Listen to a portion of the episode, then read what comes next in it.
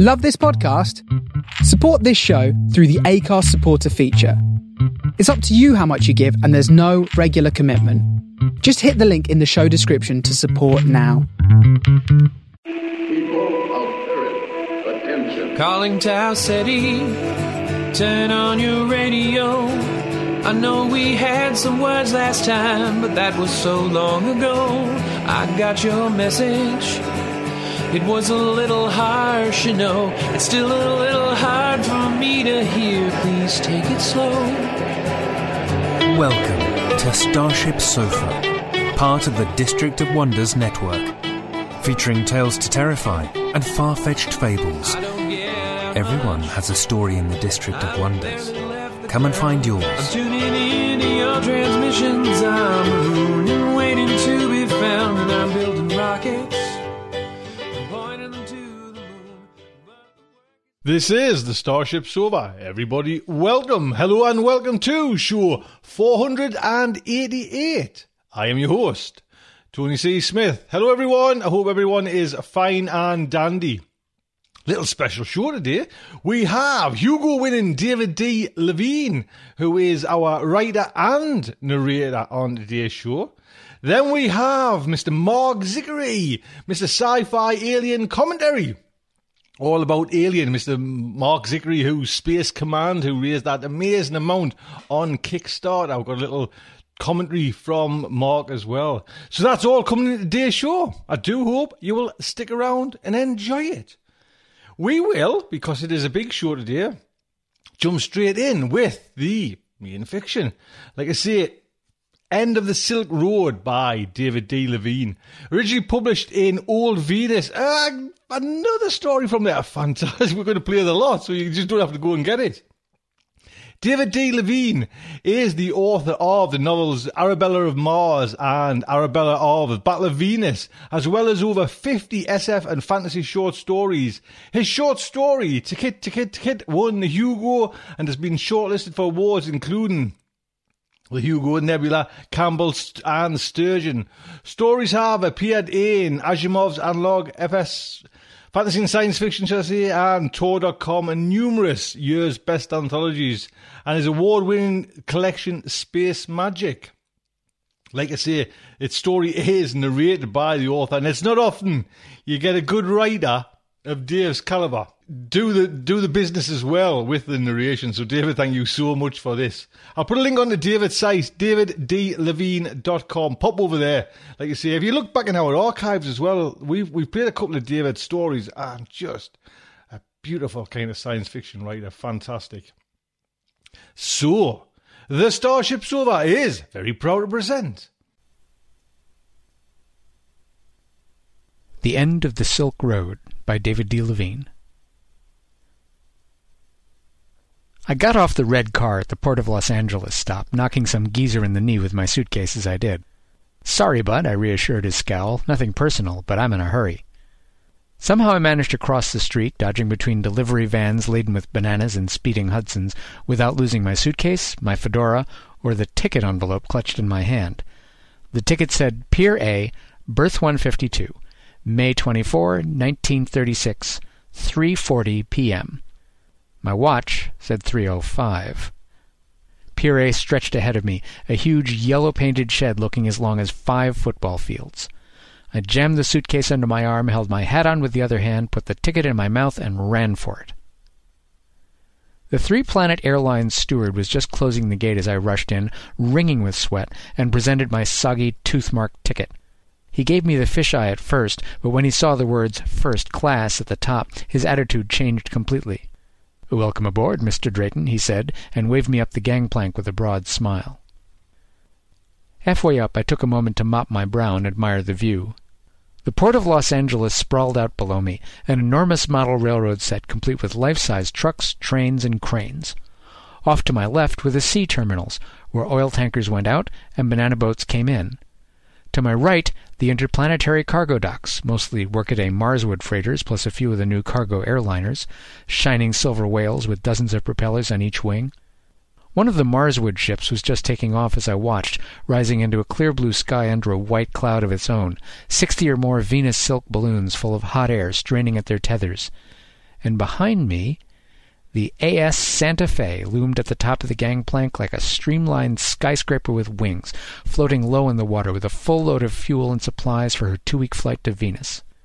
Gleaming with fresh paint and three planet lines yellow, her engines already roaring, she was fast, clean, modern, beautiful, everything Victor Grossman was not. He ought to hate her. She and her speedy sisters were making a hash of his business. Yet that hide-bound old silk merchant had sprung for a first-class ticket aboard her, for a beat-up old private eye whose guts he'd hated for twenty years. Why? It was that mystery, as much as the very substantial retainer accompanying the ticket, that had overcome this little fly's quite understandable reluctance to accept the spider's invitation to his silken parlor. That and Maria, of course. The steward at the boarding door was gesturing impatiently. I waved my hat in the air, called out, So long, L.A., be back soon, and hurried to meet my fate. The first class observation lounge was pretty swank, with a magnificent bar at one end, enormous curved windows at the other, and a broad expanse of plush sky blue carpet in between, scattered with little tables. I ordered an orange juice and received two surprises. The drink came in a spherical aluminum container, all deco and streamlined a little sippy straw, and it was on the house. There was a time I would have made the management regret that decision, even for the price of a first class ticket.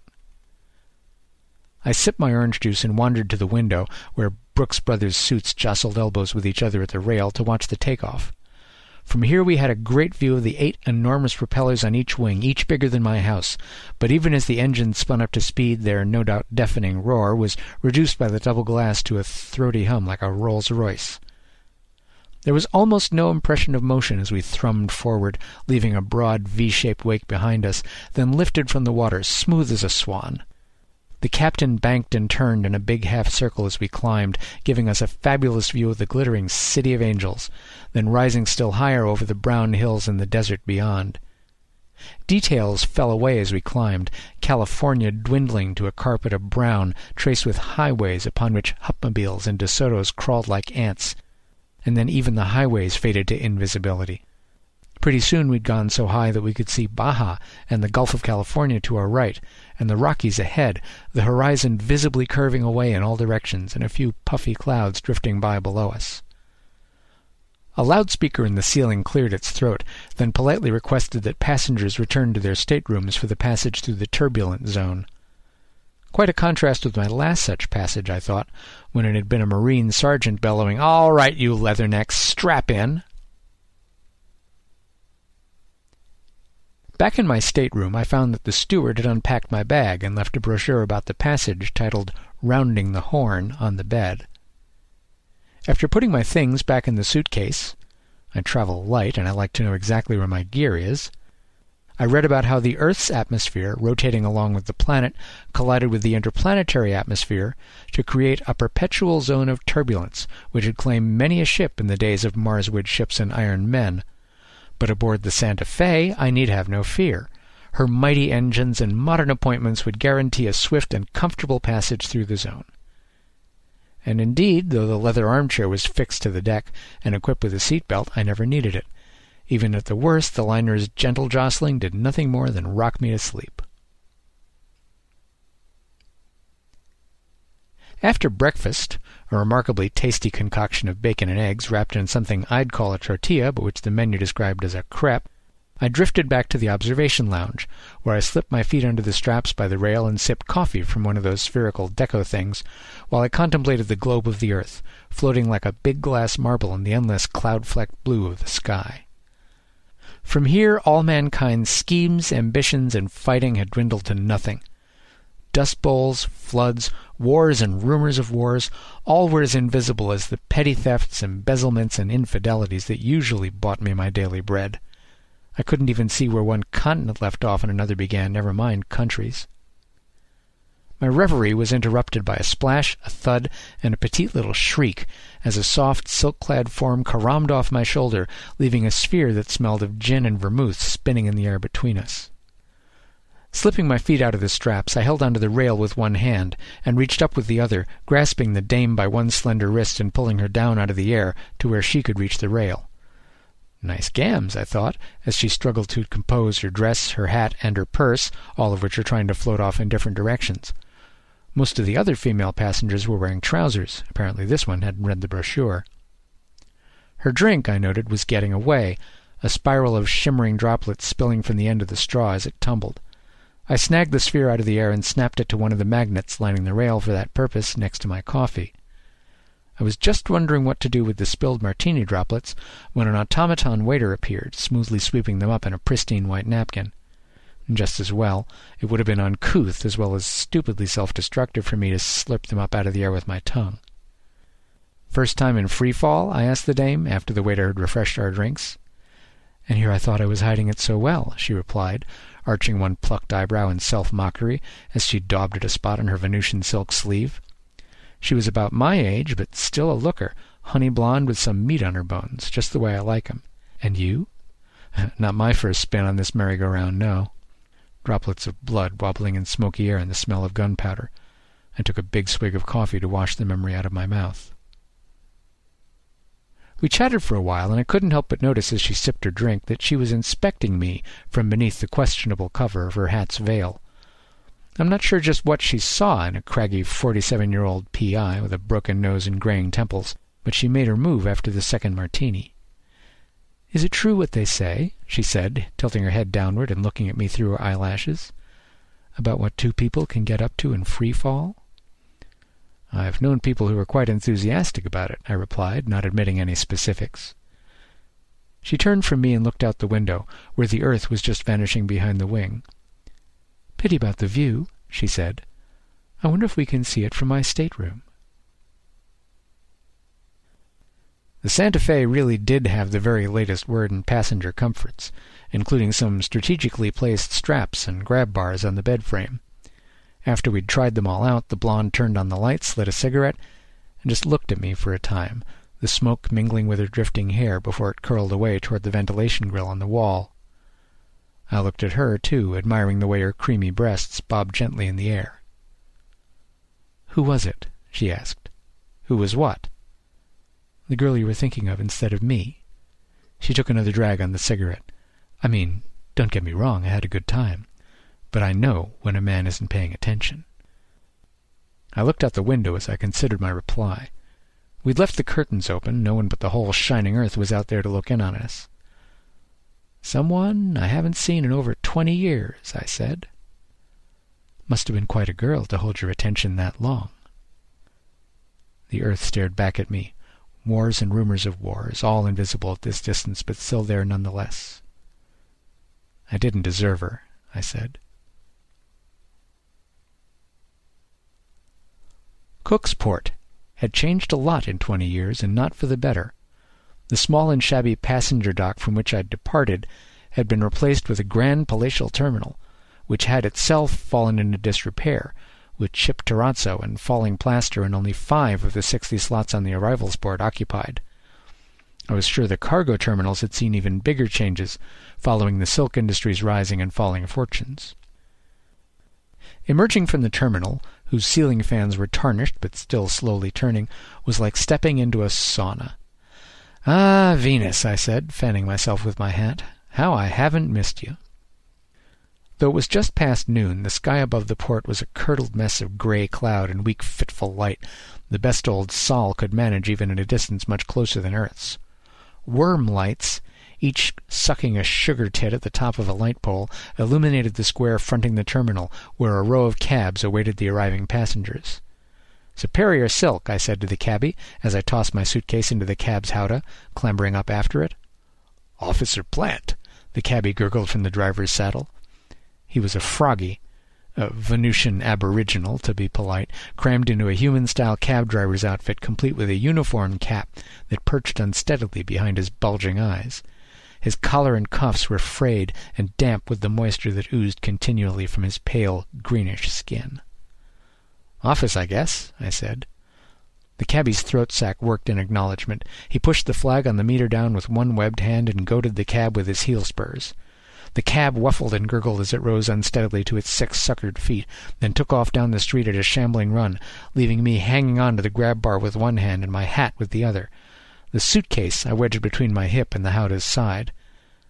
The breeze helped a little, but not much. The Superior Silk Corporation of Venus sprawled across a half square mile plot not far from the port, which wasn't surprising given that almost all their product was exported to Mars and Earth for use in airship balloons. Seven vast hangars, each one an arched wooden structure as long as a football field and over a hundred feet tall, stood in an arc around the manufacturing plant, a blocky collection of green brick buildings topped by dozens of smokestacks. Only about a quarter of those stacks were sending their black fumes up to join the gray and muddy sky, but the cabby drove his mount toward a building that stood out from that great industrial agglomeration like a Chrysler hood ornament on a wood pile. Superior Silk's office block held itself aloof from the ugly utilitarian buildings where the actual work was done. It was built to impress. Three stories of streamlined aluminum and glass, all Art Deco curves and parallel lines. A large neon sign reading only Superior cast its harsh blue-white light over the buildings, streets, and swamps nearby. A huge, stylized aluminum structure of a Venusian silkworm loomed over the main entrance. As I passed beneath it, I couldn't help but notice that the electric light that illuminated its left eye was burned out. After I presented my card to the receptionist, Mike Drayton, private investigator, it read, with the old address crossed out and the new one written in pen, she used the intercom to call the executive offices. A minute later, the chairman's secretary appeared to take my hat and suitcase and lead me up to his office. I was not at all surprised. She was honey blonde, zaftig, and very pleasing to my eye. Grossman's tastes had always matched my own. Mr. Grossman's expecting you, she said as she gestured me through the double doors. Grossman's office was even more deluxe than the exterior of the building, the aluminum and steel joined by marswood and oak trim that would never have withstood Cooksport's spring rains. An electric fan whirred silently overhead. Welcome to Venus, Mr. Drayton, said the great man, extending a hand with something that could have been mistaken for sincerity. I trust you had a pleasant trip. I lost a hundred bucks on zero-gravity billiards, I replied, taking the hand with something that could have been mistaken for respect. Victor Grossman was still tall, lean, and impeccably dressed, white silk from Kalidas spats, of course, with the shine and luster of the really expensive stuff. But in the twenty years since I'd last seen him he'd lost the last of his hair, picked up some wrinkles, and added dark bags under his eyes. Bags crafted of the finest Venusian silk, I was sure. You're probably wondering why I've asked you to come all this way he said, seating himself behind his broad, immaculate desk and gesturing me to the supplicant's chair. Uh, the thought had crossed my mind, I said, especially considering the first-class airline ticket, uh, for which thanks, by the way. I have an immediate requirement for a man to perform a confidential task, he said, steepling his fingers. A man of great personal integrity, a man with bravery, wit, and keen investigative skills. In short, a man with your unique qualities. I'm flattered, also surprised. He waved a hand dismissively. I know we have not always seen eye to eye on every issue, Mr. Drayton, but I am not a man to carry a grudge. That, I knew, was a bald-pated lie, but the weight of Grossman's retainer in my bank account held my mouth shut. So why'd you send all the way to L.A. for this paragon of virtue? Because there is no one on Venus I can trust. That made two of us. The corrupt swamp of Venusian politics and jurisprudence made the Wagunta bog look like a rose garden, which is one of the things that had driven me off the planet in the first place. Grossman, of course, had been another. All right, I'm here. What's the gig? He unlocked a desk drawer and extracted a file folder. The first thing I found in it was a photograph of a fat froggy with a scarred snout. That, said Grossman, as though indicating a slug that had crawled onto his rose bush, is Ula Ugan Ugulma, a prominent local fungus dealer. His very successful legitimate business in construction fungi is a front for an even more successful Ulca ring. Huh, I said. Ulca was one of the nastier products of the fecund Venusian biosystem, a drug with a powerful kick and even more powerfully addictive. So what's it to you? My brother George is an Ulca addict. He has gone into substantial debt to Mr. Ugulma's syndicate. Sorry to hear that. He is a weak man, Mr. Drayton, but he is my brother. I need you to investigate and document Mr. Ugulma's little side business so thoroughly that even the Cooksport police can't overlook it. Uh, that's a tall order, Mr. Grossman. They can be extremely myopic. I'm confident in your abilities, Mr. Drayton. Once I have your documentation in hand, I can offer it to Mr. Ugulma in exchange for forgiveness of my brother's debt. Drugs, blackmail, a focus on the money over his own brother's welfare. That was Grossman to a T. Uh, that won't keep your brother from going right back into hock, I said. Leave that part to me, Mr. Drayton. It's Ugulma I want. I flipped through the file folder. It had names, addresses, schedules, a few more photographs. I can work with this. I get fifty a day plus expenses. Agreed. And there's a five hundred dollar bonus for you at the end of the job. I raised one eyebrow at that. I assume this is on the down low? Extremely confidential, yes. All payments henceforth will be in cash. My favorite flavor. I closed the folder and tapped it on the desktop to settle the papers I'd disturbed. The job smelled fishy. I'd expected nothing better from the moment I received Grossman's radiogram, but his story was self-centered, underhanded, and nasty enough that I almost believed it. I could spend the retainer on a week of high living at the La Guanta Bay casinos, tell him I'd found nothing, and use the return ticket to fly back to sunny L.A. Or I could do the job, milk him for all I could get, and maybe catch a glimpse of Maria. I extended my hand, this time with a measure of genuine warmth. All right, Mr. Grossman, you got yourself a P.I. We shook on the deal. I resisted the impulse to count my fingers afterward. After the conclusion of our deal, Grossman's secretary, her name was Lily, gave me the nickel tour of the plant. We started at Hangar 1, where millions of Venusian silkworms dropped a hundred feet from the ceiling, dangling on their shining threads. The smell was as appalling as I remembered. Hell of a life, I said. Start at the top, work your way to the bottom on a string you pull from your butt, then when you get where you're going, they take away everything you've accomplished and make you start all over again. At least they're well fed. She tilted her honey blonde head. You know a lot about silkworms for a detective, Mr. Drayton. Uh, my dad was a silk salesman. He dragged us to Venus when I was twelve, and I worked in the hangars for a while before I became a cop. Now, that was a business that stank even worse than silkworms, as I'd learned. Then I joined the Marines. Is that where you got the broken nose? I looked down in embarrassment. Uh, that was a bar fight, actually. It gives you character. Her smile was heartbreaking. You must have some fascinating stories. Would you care to join me for dinner? If only I were twenty years younger, I thought. Uh, sorry, miss, I've had a long day. In fact, I think I'd better cut this tour short and find my hotel get a fresh start tomorrow. Some other time, perhaps? I should have told her to back off, but I didn't want to bruise her little heart unnecessarily. She looked like such a sweet, innocent kid. Perhaps, I said. Leaving the plant, I found myself in the middle of the departing shift change crowd, humans and froggies chatting amiably together as they made their way home by bus, boat, foot, or flipper. I listened in as I walked. Beneath the casual talk of weather, kids, and squabble ball, there was an undercurrent of concern. Everyone knew that with the rise of airliners, metal-bodied internal combustion contraptions using wings instead of balloons to reach the interplanetary atmosphere, the silk trade was changing. Fat military contracts were going the way of the sand snake, and fashion wasn't picking up the slack. But Superior appeared to be doing better than its competitors, at least. Then, as I reached the street and raised a hand to hail a cab, I heard a voice that stopped me in my tracks. Darling, she called from the rear window of a black eight-cylinder Duesenberg that had just pulled up to the curb.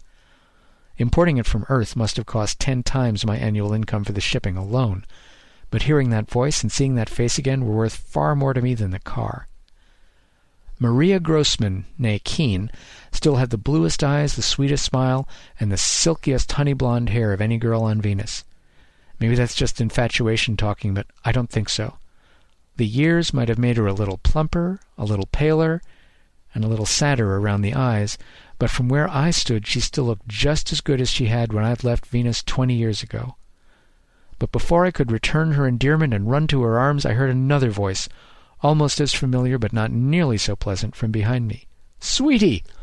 It was Grossman, of course, striding from Superior's offices with the brisk, confident step of a rich man whose beautiful and much younger wife had just called him darling. She swung open the door as he reached the car, they kissed, and he climbed in. She hadn't seen me at all. I stood at the curb like a statue of the sucker, while the car purred away to their luxurious home in Bentwood or Wunga or some other neighborhood with servants and swimming pools and real earth trees. Right then I was wishing real hard I was still a drinking man. I spent most of the evening sitting in the hotel bar anyway, pounding down glass after glass of soda water as though I had something to prove. Which I did. If I could sit within arm's reach of a whole bar full of alcohol and not touch a drop, I'd prove that I was still my own man, not a slave to the bottle.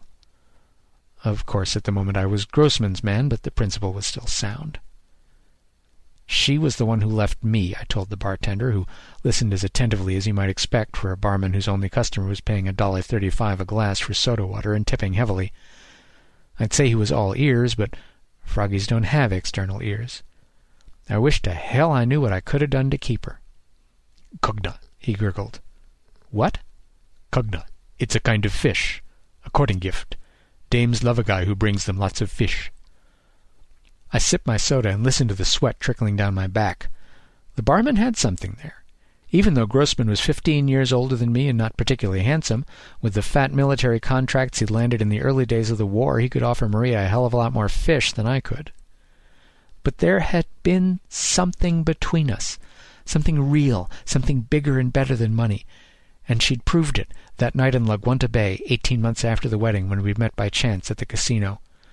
We wound up in bed together less than half an hour later.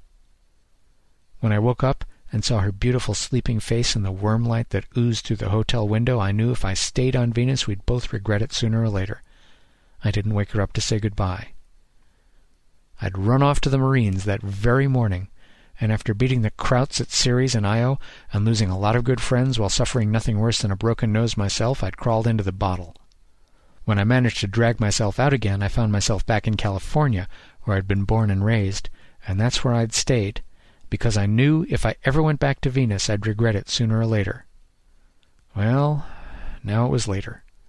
I'd come back, and I regretted it. I stared at the ceiling fan all night, thinking and sweltering instead of sleeping, but by the time Venus's lame excuse for dawn rolled around, at least I'd made up my mind. I'd come here to do a job, I would do the job, take as much of Grossman's money as I could, and get out. After breakfast I hailed a cab and gave the cabby Mr. Ugulma's business address. I always like to verify any information my clients provide, especially when the client is someone as trustworthy as Grossman. Ugulma's shop was on the swampier side of town, a typical Venusian structure that looked like a banyan tree topped with a slice of peat bog. The sign out front read Ugulma Fungi, in English, with two lines of Venusian squiggles below it, presumably the same thing in the two major local languages. I had the cabby drive past and drop me a few streets beyond it, then walked around to the back to scope out the place for myself. Although the front of the building wasn't much different from its neighbors, the back of the property was secured on three sides by a high green brick wall topped with broken bottles. Not at all the sort of thing you'd expect of a legitimate fungus dealer. Score one for Grossman's story. As I inspected the wall, I got one of those feelings that a PI learns to respect, an itching at the back of my neck like I was being watched. I whipped my head around as quick as I could, but saw nothing behind me. But was that a splash I heard? Someone vanishing around a corner? I crouched low and stayed still for a while, but nothing jumped me. Returning to the street, I approached the shop's front door just like an upstanding citizen. The door croaked a greeting as I approached, a habit of the local architecture I've always found disquieting, and as it opened itself I was immediately met by the proprietor, Mr. Ugulma himself. He was just as plump and ugly as his photograph had promised, and his wide shining eyes oozed suspicion. Can I help you? he gurgled curtly. He spoke English with a German accent which did not endear him to me. It wasn't the froggy's fault that the whole continent of Thugugurok had been German territory before the war, I told myself, but that accent still made me twitch. I'm looking for something in the fungus line, I temporized as I inspected the merchandise. The place looked not unlike a soggy version of an earth lumber yard, though all the planks and beams were actually slices of giant mushroom, and it smelled of loam rather than cut wood. But I wasn't really paying any attention to the goods on display. I was looking behind and between the stacks for signs of Ugulma's other business. Fungi we've got, he replied, gesturing to indicate the whole shop. But his froggy eyes didn't budge from mine. It was as though he expected me to walk off with a whole bundle of toadstool two-by-fours the minute his back was turned. I'd like some, uh, some, uh, fancy trim work, I said, naming something I didn't see that he might plausibly carry. You know, a, a d- detail molding, like you might find in a nice house. Nothing in stock, but we've got a catalog. Special order. Can I see it? He gave me a long, hard look, then muttered, Yeah, sure, and ducked behind the counter. I heard the office door croak, which was interesting. I took advantage of his absence to peek a little more noisily into and behind his stock, but when the door croaked again, warning me of his return, I had learned nothing new. Nor did I learn anything from perusing the catalogue, other than the difference between an architrave and a dental crown. I excused myself as quickly as I plausibly could. Ugulma seemed happy to see the back of me. The door croaked at me again as I left. Same to you, pal, I sneered to it under my breath. I looked around, all casual like, before I hailed a cab back to my hotel, but though I didn't see anything out of the ordinary, I still couldn't shake the feeling I was being watched. Even though the sun barely peeps through Venus's perpetual clouds, for some reason the natives are strongly diurnal.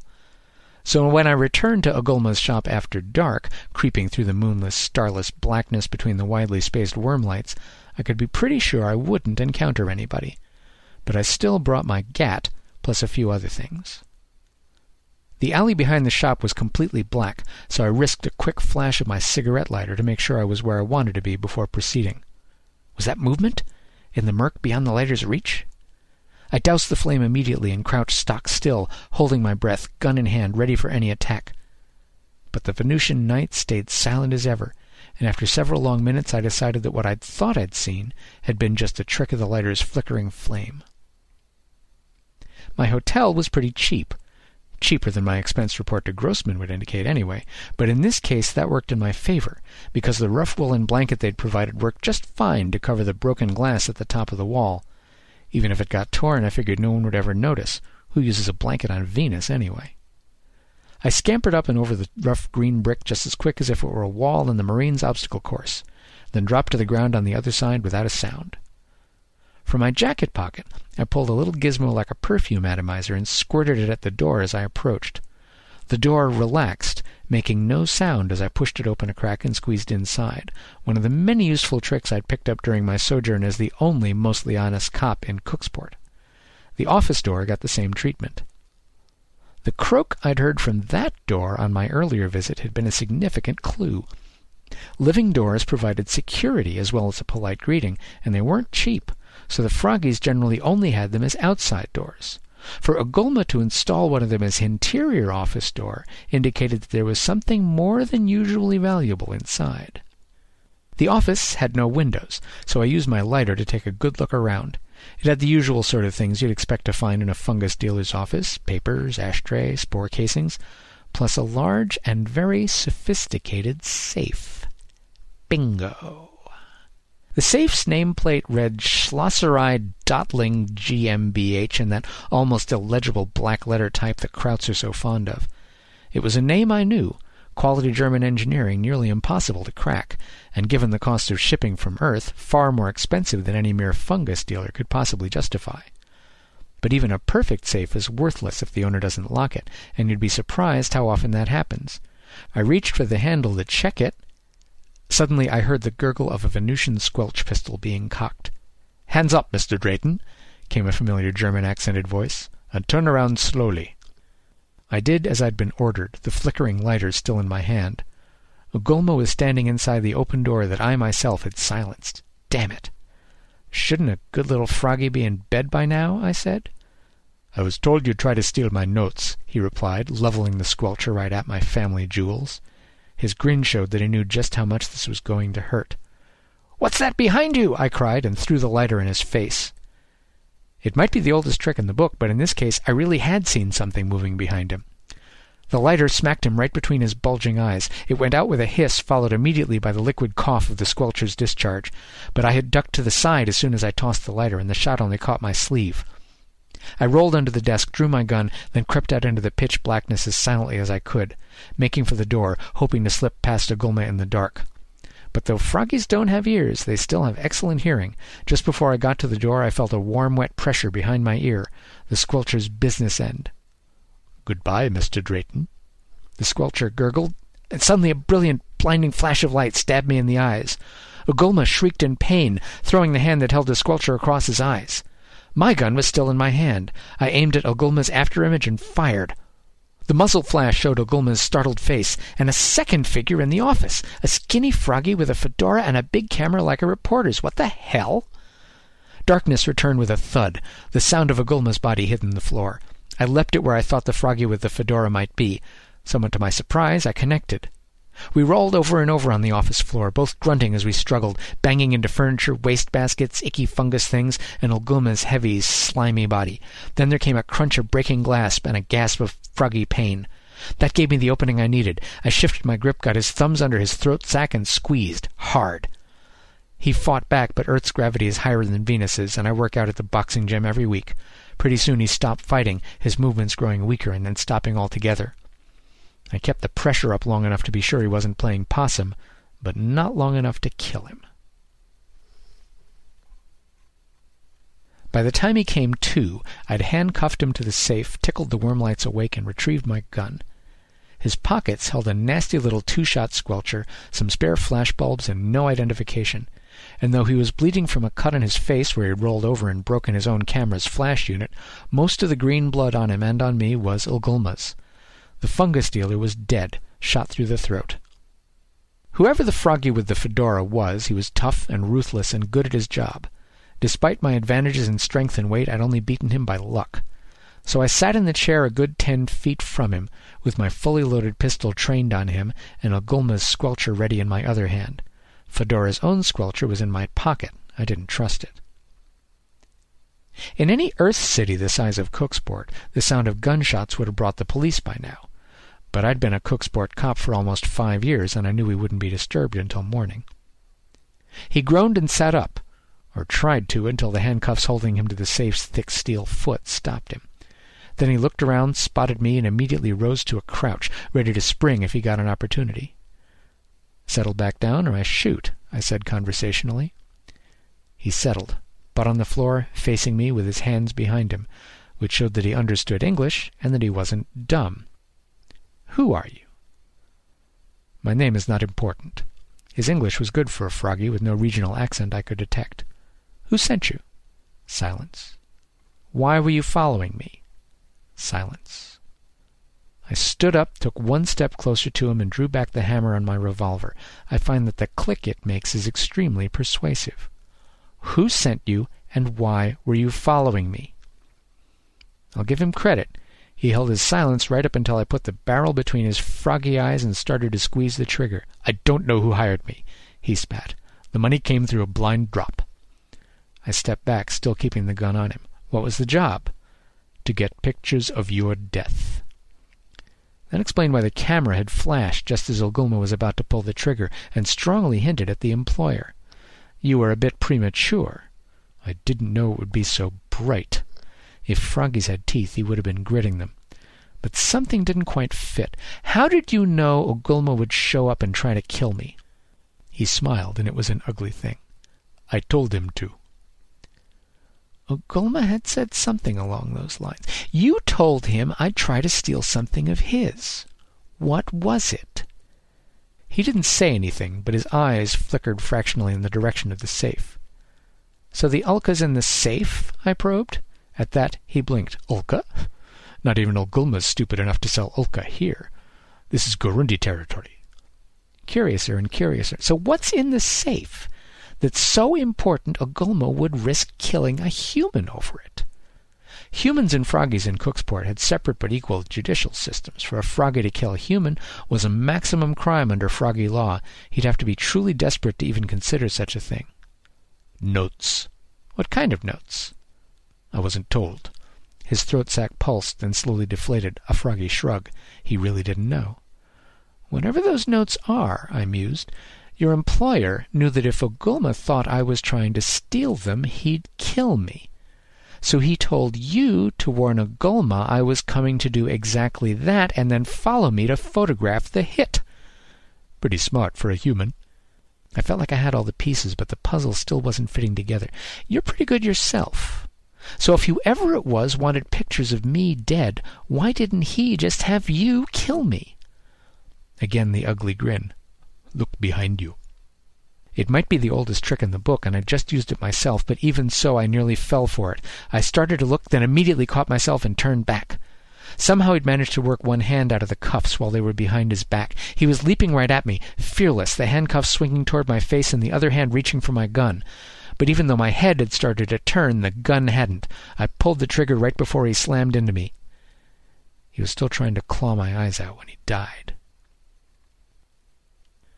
So there I was, with two dead froggies, a ruined suit, and a safe full of secrets. I straightened the place up a bit while I thought about what to do next. Even though the cops wouldn't come by until business hours, whoever had hired Fedora Guy, and I had a very good idea who that might have been, was extremely interested in the contents of Ugulma's safe, and certainly had resources of his own. I suspected he'd find out what had happened and try for the safe himself right away. And if he did, and if I could catch him in the act, that would be a very interesting conversation. I squeezed myself between two file cabinets and waited in the dark. I didn't have long to wait. It was less than an hour later when the door croaked. Apparently it had recovered from the Mickey I'd slipped it, and a little guy in a trench coat and slouch hat entered, carrying a pocket worm light. The light illuminated what he was looking at, not him, so I couldn't see his face, but he was much shorter than the Grossman I'd expected. I took a firmer grip on my pistol and waited to see what he'd do. He looked around the place a bit, obviously unnerved by the blood and the two bodies, but as soon as he saw the safe, he went right to it.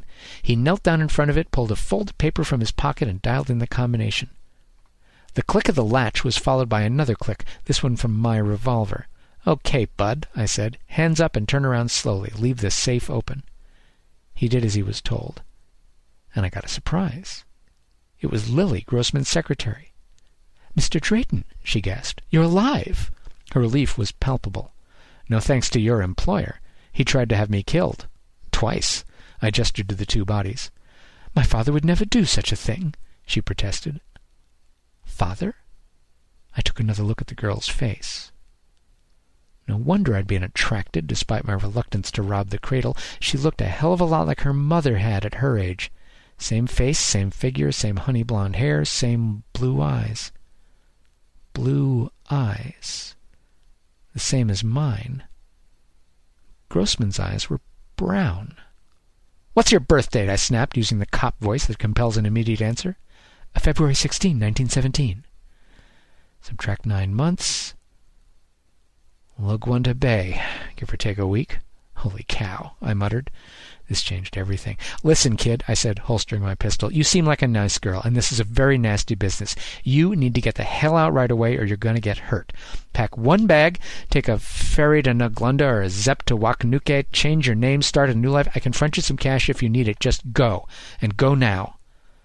I won't do that. She was strong-willed and defiant, just like her mom. And her real dad, come to think of it. I'm sure this is all some kind of mix-up. She planted her feet and bunched her hands into fists. I'd never betray my father like that. This little twist made a difficult situation even stickier. If Lily wouldn't go, then I couldn't sic the cops on Grossman without hurting her. She was an accomplice, and besides, she clearly idolized the man, which meant that if I just shot Grossman, it would hurt her even more. Telling her he wasn't her real dad was also unlikely to fly. I had to come up with some other way to deal with him. What did he send you here to get? I asked her. More information couldn't hurt and might help. She handed me the paper. It had Ugulma's address, the safe combination, and the word Achilles. I was to collect everything from the safe with this word on it. There was one file folder with that label, a fat one. Flipping through it revealed a lot of handwritten notes it would take a while to sort out. I thought for a moment. Okay, tell you what. Go back to Grossman and tell him the combination didn't work. You saw the two bodies, but you didn't see me, and you didn't get anything. I'll take this information and I'll, I'll, I'll try to find some way to fix the situation without hurting your father. I did not clarify who I meant by that last. Will you do that for me? She frowned, but after a moment she nodded. All right. I knew I was using her affection for me to manipulate her. I felt like a heel, but it might just keep her alive and out of trouble. You're a good kid, I said, and I gave her a quick kiss on the forehead. Her smile broke my heart for the second time in two days. Now you run home. I'll find some way to let you know what's going on, and... I closed my eyes and swallowed. And don't tell your mother you saw me, okay? Okay. She took one long lingering look over her shoulder at me before leaving. I sat in Ugulma's blood-spattered desk chair for a moment after she left. Oh, boy, I said with my aching head in my hands. Oh, boy, oh, boy, oh, boy. Then I hauled myself to my feet and got back to work. With the safe open, all it took was a screwdriver to change the combination.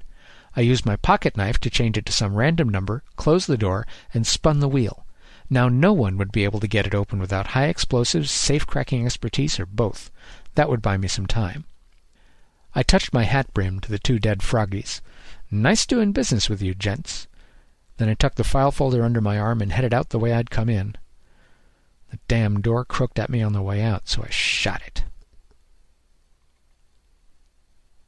First thing the next morning, I had the hotel call a tailor to measure me for a new suit. Nothing too fancy, but I sprung for Venusian silk. When would I ever have a better opportunity? Besides, it was on Grossman's nickel. After the tailor left, I ordered room service, sat in my skivvies on the bed, and read through Ugulma's notes. They weren't in code, but they were dense and elliptical, and Ugulma's writing wasn't tidy. A lot of it was in Venusian squiggles, and some of the rest was in German, but between the English and what little I remembered of the German, I managed to piece the story together.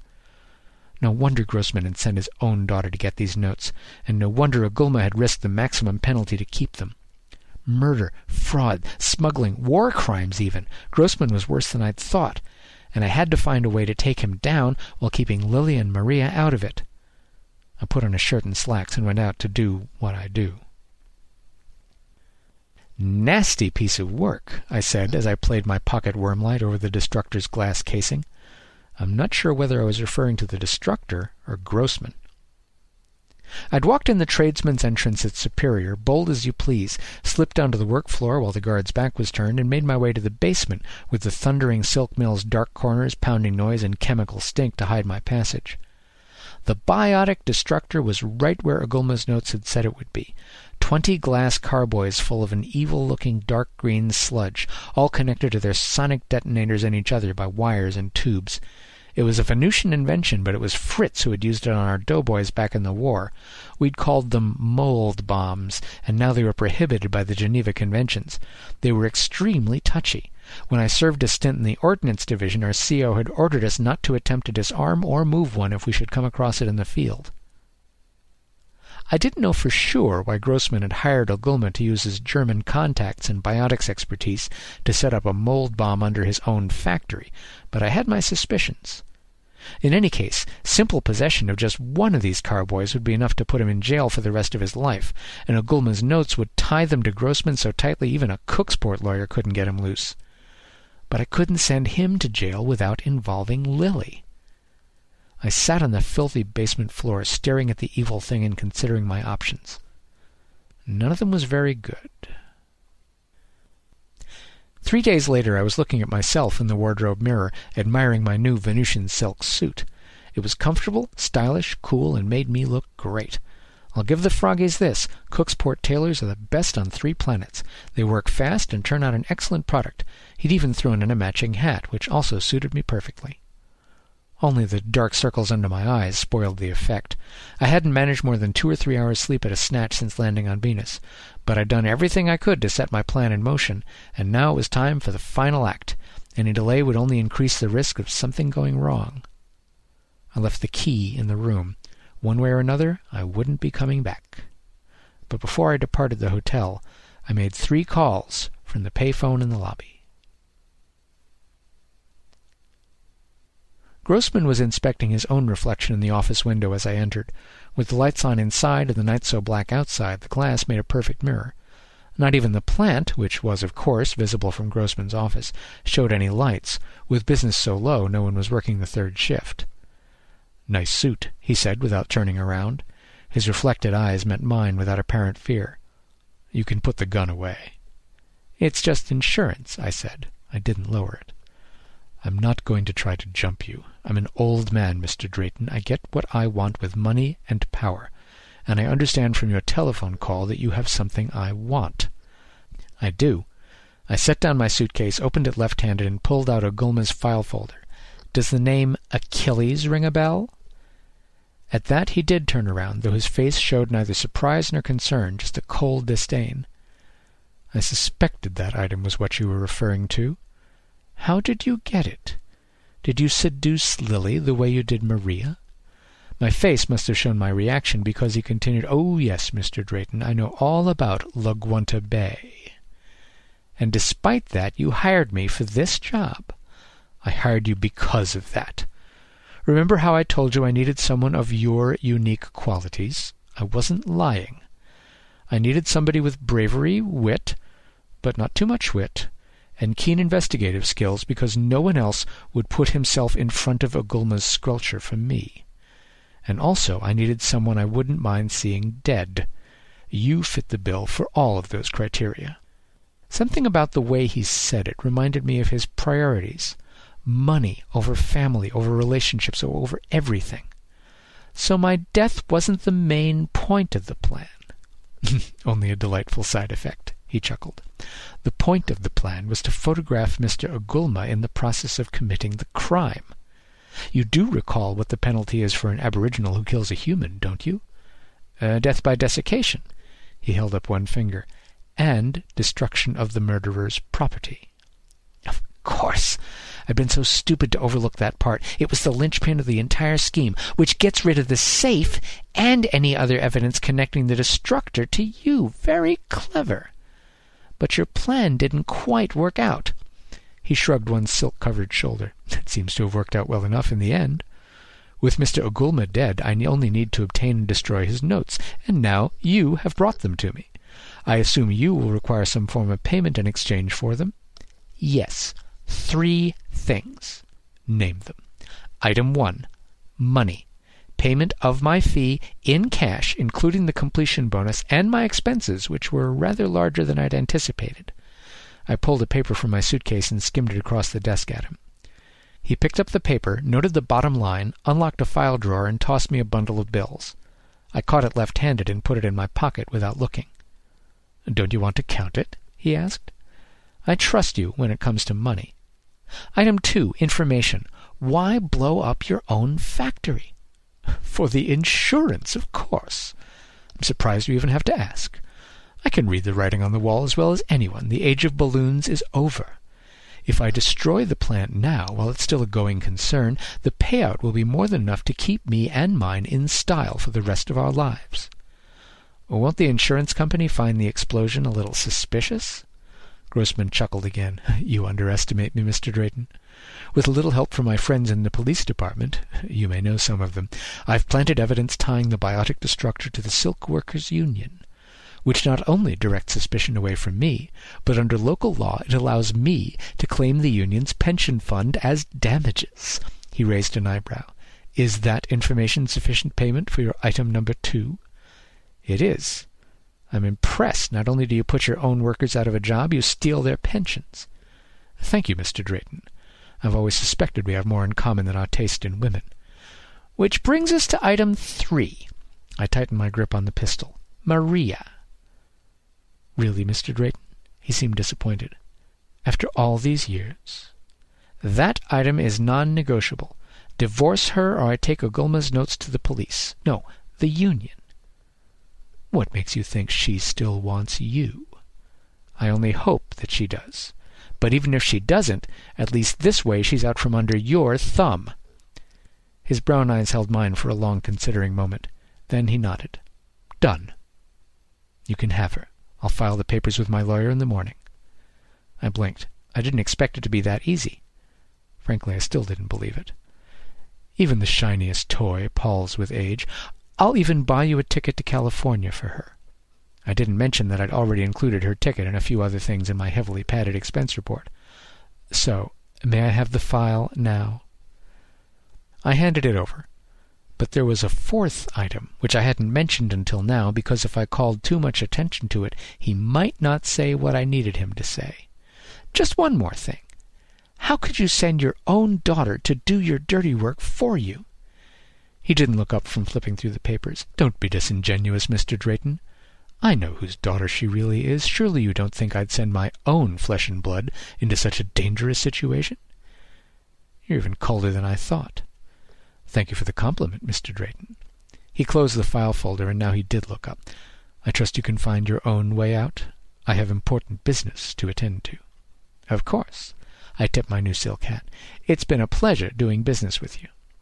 I closed the door without any appearance of undue haste, then rushed as fast as I could down the stairs to the reception area, where I found Lily crying at the front desk, the intercom's green light reflecting off her beautiful tear-streaked face. She'd heard the truth, just as I'd promised her in my second phone call. I'm sorry you had to get the news this way, I said, but I knew you wouldn't believe it if you didn't hear it from his own mouth. He won't really give her up, she sobbed. He'll just have you killed. I'm sure that's his plan. I took her hand, pulled her toward the front doors. But I know his priorities money over family. Now that the evidence is in his hands, he'll want to blow up the plant right away. Come on, move! She stumbled along behind me, not resisting me, but not really cooperating either. I think she was still in shock from the news. Why do we have to leave?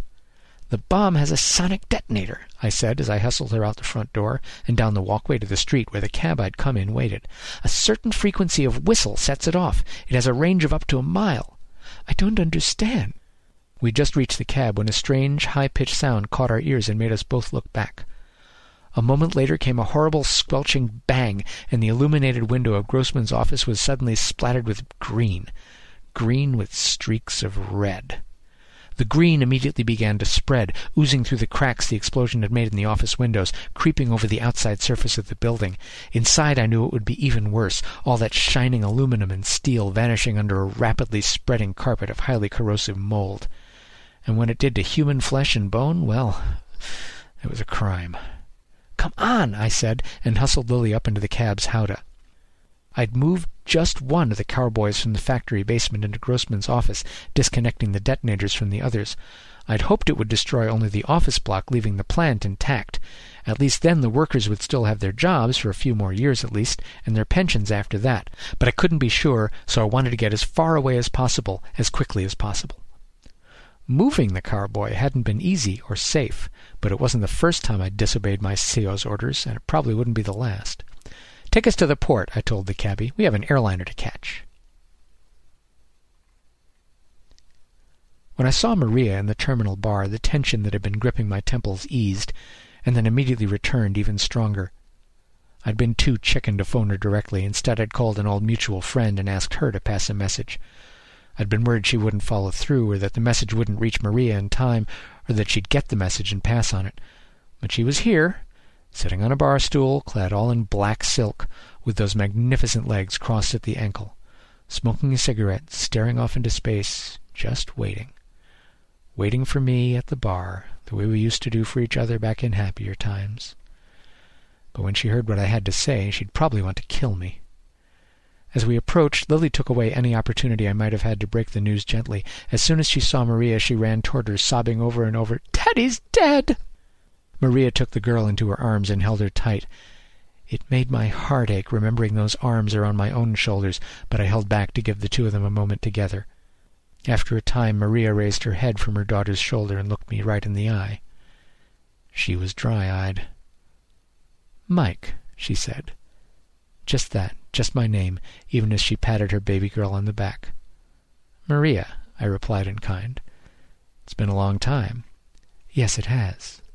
She squeezed Lily again, gave her a silk handkerchief from her purse, and led her to a booth. They sat on one side, the daughter sobbing with her head on her arms, the mother stroking her back. I sat opposite them, noting how similar and yet how different they were. Maria ordered gin and tonics for both of us, our favorite tipple back when, and ginger ale for the girl. How did it happen? Maria asked me after the waiter left. She didn't look happy, but she wasn't devastated either, just subdued. The G and T sat in front of me like an accusation. I folded my hands on the worn formica and composed my thoughts before proceeding. Grossman was planning to destroy the factory for the insurance money, I explained. I caught him at it, but he went ahead with his plan anyway. There was an accident with the bomb, and he was killed. The office block is a total loss, I'm sure. The plant might be okay. Was there anything important that I'd left out? Oh, yeah. I'm sorry about your husband. She didn't even acknowledge my pathetic attempt at solace. It isn't just a coincidence that you're here, she said. No, it isn't. He brought me here as part of his plan. He was hoping to kill me as well as blow up the plant, but I got away. I was trying to tell the truth, but in a way that wouldn't hurt anyone more than necessary, and I was failing miserably on both counts. Oh, and one other thing. Before he died, he admitted in Lily's hearing that he isn't her real father. Lily raised her head from her arms. There was mascara all over the sleeve of her white silk jacket. She looked at her mother accusingly. Why didn't you tell me? Maria's face changed completely as she turned to her daughter, showing the deep, unbending love she'd once given to me. I couldn't, darling. I couldn't hurt you like that. If you'd known, you would have had to choose all day, every day. Do you pretend a love you don't feel and maintain the luxurious lifestyle to which you've become accustomed? Or do you admit your true feelings and get thrown back into the swamp with the other little fish, with the enmity of one of Cooksport's richest and most powerful men as an additional weight around your neck. She returned her attention to me, her expression going back to neutral. I would never wish that choice on anyone. You don't have to choose any more, I told her, and reached into my jacket pocket. I got us tickets to L.A. on the San Pablo, leaving tonight. I laid the envelope on the table, pushed it toward her. It's not first class accommodations, but I got us a family suite with two bedrooms for the three of us. A real family, finally, after all these years. Maria's face softened into the one I remembered. A little older, a little wearier, but still as full of hope and love as the one I'd known before the war. And then it hardened again, and she slid the envelope back to my side of the table. I made my choice twenty years ago, Mike, she said, and took a sip of her G&T. Now I'm a society matron. I have responsibilities. I can't just run away for love. She looked down into her drink. Someone has to keep Superior Silk running for another few years at least. This whole town will fall right into the swamp. Who cares? I care, Mike. The workers, the aboriginals need us. We've taken so much from them. I couldn't just abandon them. You don't have to do this. I don't know how to be a detective's wife, she snapped. I can't make a happy home on just sunshine and oranges. Then she seemed to gather herself up and reached out and took my hand. I'm sorry, Mike, she said with a sweet, sad smile that showed she really meant it. I'm too set in my ways to change now. Just leave me here with my mansion and my swimming pool and my million-dollar life insurance payout. I'll struggle through. I picked up my G&T, tilted it back and forth, watched the way the alcohol beaded on the inside of the glass. Then I set it down. What about Lily? I asked. They both looked at me, both of their eyes so blue. It's not too late for her, I went on. Let me take her out of this overcast, overheated swamp and back to L.A., where it's sunny and clement all year round. I can't offer her a mansion, but I make a decent living. I turned to my daughter, and I could use a good secretary. Lily looked at her mother. Her mother looked back. The connection that I saw pass between them was something I've never felt in my whole life. Not with a woman, not with my own mother or father, not even with my wartime buddies. And Maria nodded. Now boarding, came the amplified voice of the terminal announcer, echoing across the terminal's chip terrazzo. The A.S. San Pablo for Los Angeles. All aboard. The two women hugged and kissed and promised to write, while I paid the tab, gathered up my suitcase, and marveled at what I'd seen pass between them. It was a moment of shared sacrifice, mutual respect, and deep trust that would tear my cynical heart apart like a two-stroke lawnmower trying to run on high-test aviation fuel. and I hope to God that living with Lily would teach me how to trust like that. Maria let go of her daughter and finally gave me a hug. If you let anything happen to her, she whispered in my ear, I'll kill you. I'll do my best, I murmured back. That's what I'm afraid of. And she let me go, except for one hand, and continued in a normal voice. Take good care of my daughter, Mike. She's my daughter, too. All aboard, repeated the announcer, and we skedaddled. I looked back one last time as we walked away, but she was already gone. It was still night when the airliner broke through the clouds, and for the first time in weeks I saw the stars, clean and bright and pure, a gleaming white pin prick for every regret in my life. And then the liner passed out of Venus's shadow and they faded away, replaced by the pure eternal blue of the sky between planets. This has been The End of the Silk Road by David D. Levine, read by the author please check my website at daviddlevine.com.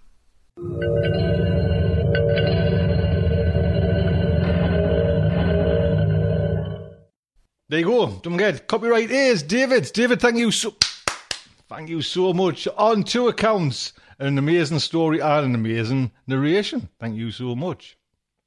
At the end as well today, when we kind of break, what I'm going to do at the end, I'm going to tell you a few things because I don't want to spoil today's show, rabbit on about, you know, me low, me, uh, me high, low carbs, all that nonsense. You know what I mean? I'm going to tell you a little bit more of what, what I'm getting into. Cause, oh, I'm, I'm getting, oh, oh, oh, is that, is that me parcel getting delivered? I'm getting well into the murky depths of fermented veg. Hmm, I will tell you more. Hang in there. Let's jump in then, anyways to Marc Zicree, Mr. Sci-Fi himself. He's doing a little commentary on Alien.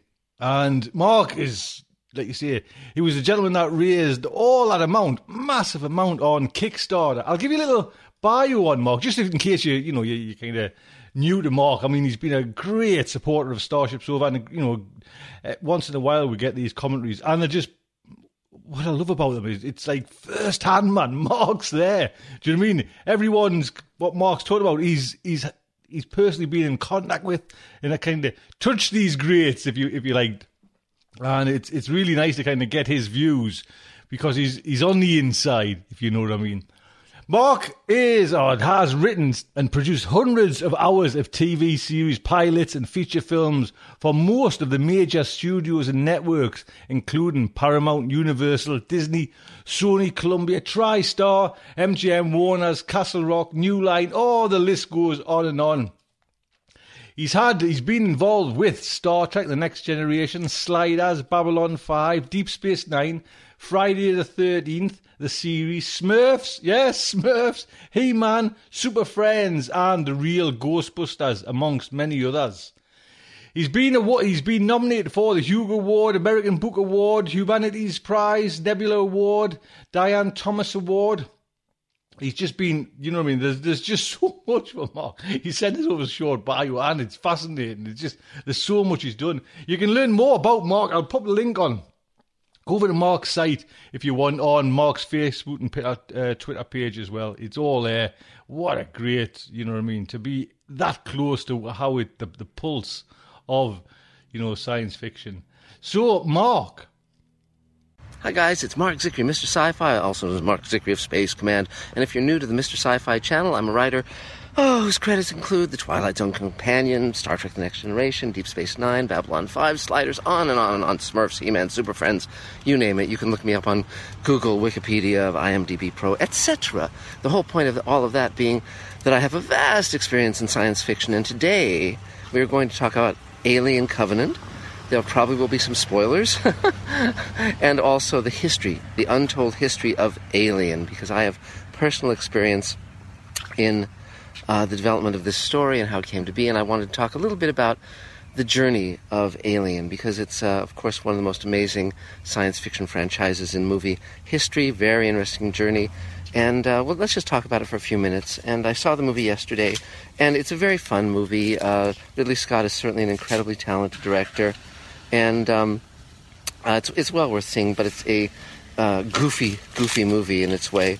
Uh, less goofy than Prometheus, of course, but still Uh, it has many flaws as well as some, some interesting strengths.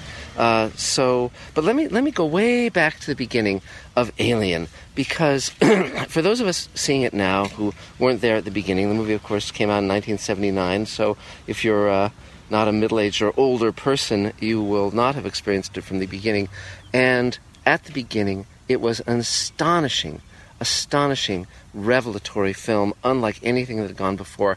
And there were two ways in which this was the case. And let me let me just get into that and I'll, I'll talk about a, a, little bit about my personal history with Alien. So, um, so here we go. So imagine, if you will, as Rod used to say, uh, that you're a teenager, and it's the 1970s, and you're um, invited because you hang out with sort of an artsy crowd, and you're into science fiction. Uh, this was during the early 70s, and so it was still the last gasp of the counterculture and the hippie era and all of that. And I was invited to uh, debut party for a new counterculture newspaper. Uh, there were there was there were a number of free papers that were given out across the country. One of them was the Free Press, uh, the Los Angeles Free Press, which was a, a very renowned culture, culture, countercultural newspaper. and so there was a uh, another alternative paper that had just debuted as its competitor, and there was a uh, and so I was invited to the party uh, of the opening, and it was held in a restaurant. And there were these benches, and we were all sitting at benches and tables and having beverages and whatever food they put out. And on my right, I was uh, maybe 15, maybe something like that.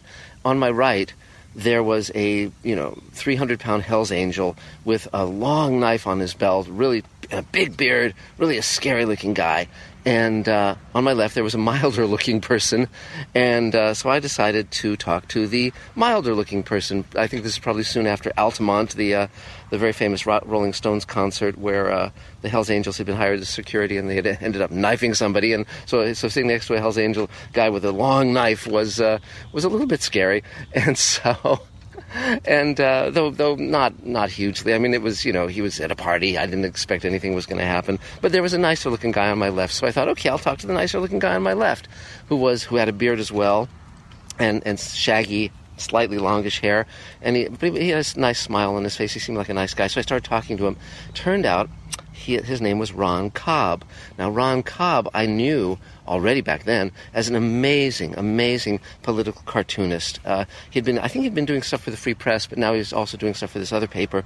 And uh, the th- thing that was fascinating about Ron Cobb, as well as Ron Cobb, as well as the fact that his polit- political cartoons were great. And I mean, he had, he did one of a man wandering over a post-apocalyptic landscape, carrying a television set, looking for an, uh, looking for a, for a, an electrical outlet, and uh, you know things like that. It was very very funny, very pithy. And uh, but also something that was very distinctive about his political cartoons was they all, they often had a science fictional bent, and he would draw aliens and he would draw spaceships and robots, and they always looked phenomenal, really really cool. And I loved his work. And uh, and um, uh, slightly later, he would actually design uh, some of the things in Star Wars. Uh, the uh, the Hammerhead alien was one of his designs, based on one of his political cartoons, and also the Dewback, the uh, the stormtrooper on the on the giant lizard. That was another one of his designs. And uh, but this was before all of that. And um, so I started talking to him, and we hit it off. And he took me back to his place to show me some of his artwork, and and there along the baseboard of his apartment, just on the carpet against the wall, laid, laid, against, laid on the floor against the wall, were 10 paintings. And he had just been hired to do 10 concept paintings. He was hired for $1,000 to do 10 original, I believe they were oils. And, um, and uh, concept paintings for this new movie that, that, these two guys had written this script and they were trying to sell it. And he was hired as a, as a concept artist because one of them, uh, one of them had um, uh, co co written and, and, starred in a little science fiction film, and Ron Cobb had become his friend, and they needed a design a design for a spaceship, and Cobb had just drawn it on a napkin and said, "Here, how about this?" And my friend Greg Jein, who I didn't know at that time, but who I later knew, he built the uh, the mothership in Close Encounters and the city in Blade Runner, which I've got part of thanks to thanks to uh, thanks to Greg. He built that ship, and that was a movie called Dark Star, and the writer was a young man named Dan O'Bannon, and he and Ron Shusett, who was the brother of my friend Gary Shusett, who again I didn't know at that point, but later know, um, they had come up with a movie, an idea for a movie, and it was called Alien. And so that night, before the movie sold, I went in and I saw those 10 concept paintings that Ron Cobb had done to help sell Alien, and they were spectacular, just gorgeous, amazing. And nowadays you can go online thanks to the wonderful internet and you can actually see some of those paintings. And they were very, very different from what Alien would ultimately look like, at least the alien itself. But they were evocative, they were astonishing, they were gorgeous, they were unlike anything I'd ever seen. And, uh, and this began a, a friendship with, with, Ron Cobb. And, um, and so that was the beginning of Alien and the beginning of my friendship with Cobb. And where it led was that, that Dan O'Bannon ultimately sold Alien, and also on the strength of that, he uh, he was hired to do um, a, a, movie called Dune, and Alejandro Jodorowsky, uh, who had, had, had done a lot of very strange, freaky movies, hired Dan O'Bannon to work on the adaptation of Dune, and brought him over to uh, to Spain, and uh, uh, and they uh, started working on Dune. Now Cobb was part of that, and also through that, H.R. Giger came into that project, and ultimately that movie didn't get made. There's a wonderful documentary on on the, on the, that version of Dune, which would have been quite amazing. And there were a number of other artists who were brought aboard that project. Um, uh, Moebius and uh, um, Chris Foss, another science fiction artist. And so ultimately, by then, Alien had sold to, uh, and Walter Hill and David Giler were aboard as producers and and so they and, and, there were several fascinating things about Alien that uh, Ron Shusett and Dan O'Bannon cooked up. And Dan, and, and Dan O'Bannon, the, you know, the film that Dan O'Bannon had first met Ron Cobb on was Dark Star, and Dark Star is a wonderfully funny science fiction film, and it's about um, uh, a crew on a ship that goes around blowing up planets. And at one point in that film, uh, there's a beach ball uh, alien with, with creature from the Black Lagoon, Lagoon uh, hands, and this was this was a sequence shot to expand the film when it sold and as a commercial film, and they needed to pad it out. And it's about this alien getting loose on that on that ship, and and and and the and, and, the crew having to hunt it down and try and try to kill it or try to stop it. And the the germ of that became Alien because because that was done for comedic effect. But Dan O'Bannon started thinking about well, what would happen if it wasn't comedic? And there were a number of science fiction stories that were an influence on this. There was um, a film, a, a, sort of hokey film from the 50s called It the Creature from Beyond Space. There was a, a, a story by um, A.E. Van Vogt, a, a, novel called Voyage of the Space Beagle. All sorts of odds and ends. Dan O'Bannon was a huge science fiction nerd, and uh, but ultimately he and Ron Shusett cooked up Alien, and but the brilliant idea they came up with was you, the question always is what's scary? What haven't we seen before? Because horror has been done and done and done and done. And to actually scare an audience with something fresh is very, very difficult. And they looked to the animal kingdom for their creature. And they thought, okay, well, that's what, what's really scary. And in the insect world, of course, there, there are insects that incubate their young in other insects. And then they burst out. And that was a very, very scary idea that had never been done in film anywhere, ever. So, okay, so here's Dan O'Bannon working on Dune Dune collapses and doesn't get made, but by then, Ridley Scott has come aboard Alien. now, Ridley Scott had come out of advertising. He, he, he was a really talented artist in his own right. He could draw. He could. He had a great visual imagination, and he, um, he, had, he and so he came aboard Alien, and he started drawing storyboards, his own storyboards of Alien. And when the studio saw the amazing storyboards he was doing, they doubled the, bu- the budget. They just said, "This is going to be a great film." And um, but meantime, Dan O'Bannon was brought back onto Alien, and he had a recommendation for all of these artists that he'd been working with, and he brought that to Ridley Scott. And Ridley Scott, this is all coming off Alejandro Jodorowsky's Dune, and Ridley Scott saw these artists, and of course knew they were spectacular.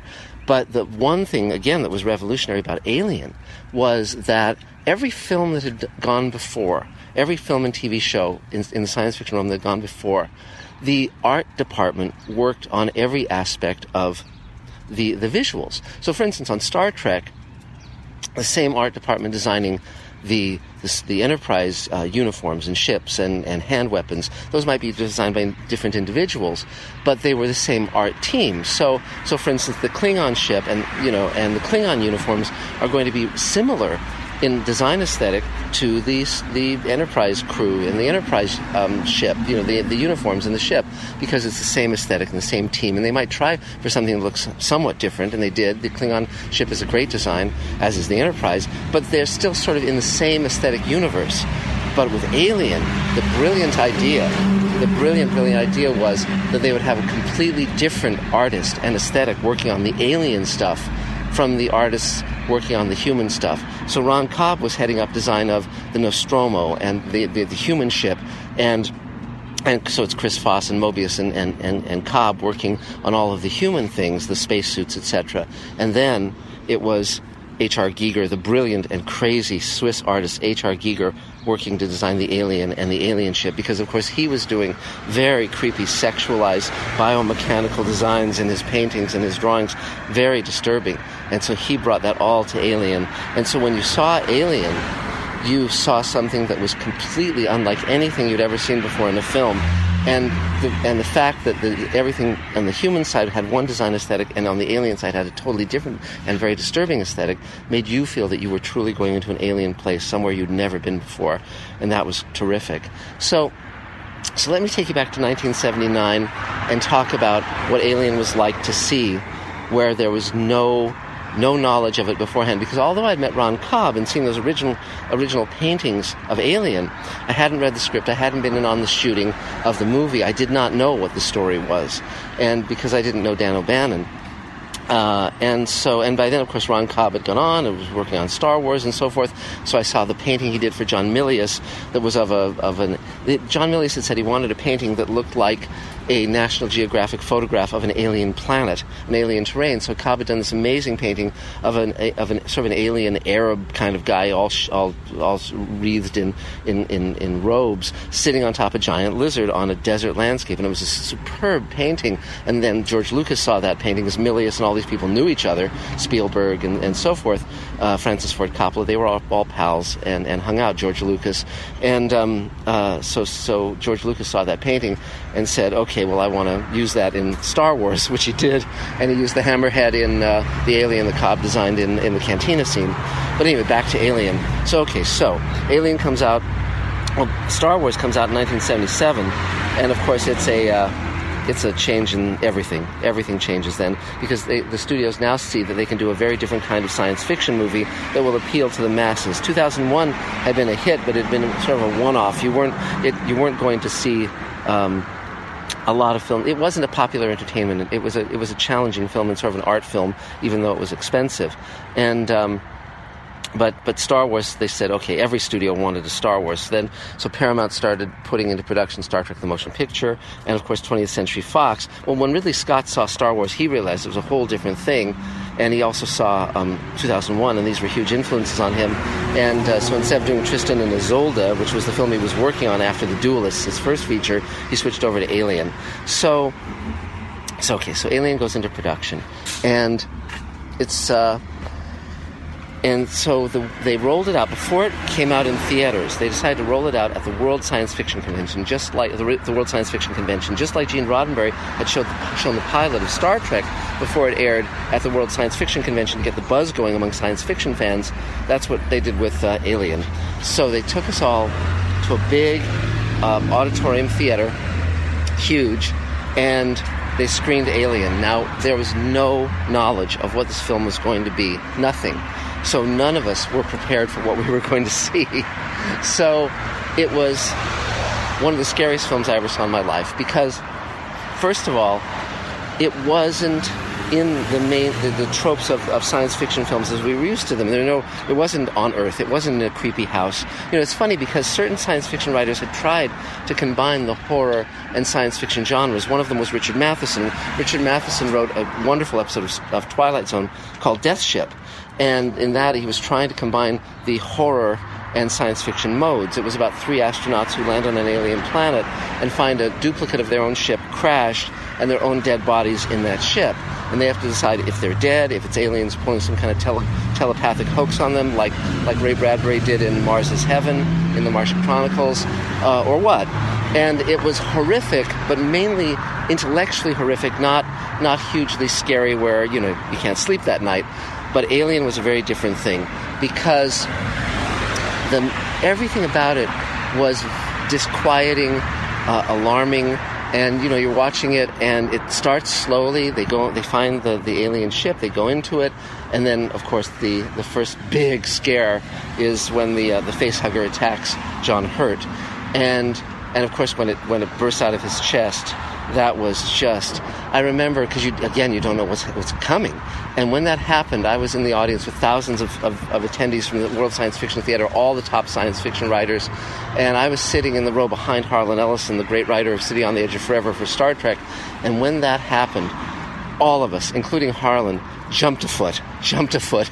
It was and the feeling of it was the feeling of the film was i have no idea what's going to happen. It was deeply scary and deeply disturbing and just a phenomenal film. And at the end, we gave it a, a, thundering ovation because we knew we had seen something that was new, totally new, and fresh, and spectacular, and wonderful, and amazing, and just just a masterpiece. And uh, and of course, Sigourney Weaver that put her on the map. And uh, and and and again, unlike many bad films, bad horror films, where people just get knocked off for no good reason, in this one, the bravest, smartest person survives. And and many of you know that uh, that originally that, that role was supposed to be a male role, and, and they made it a female role, which was great.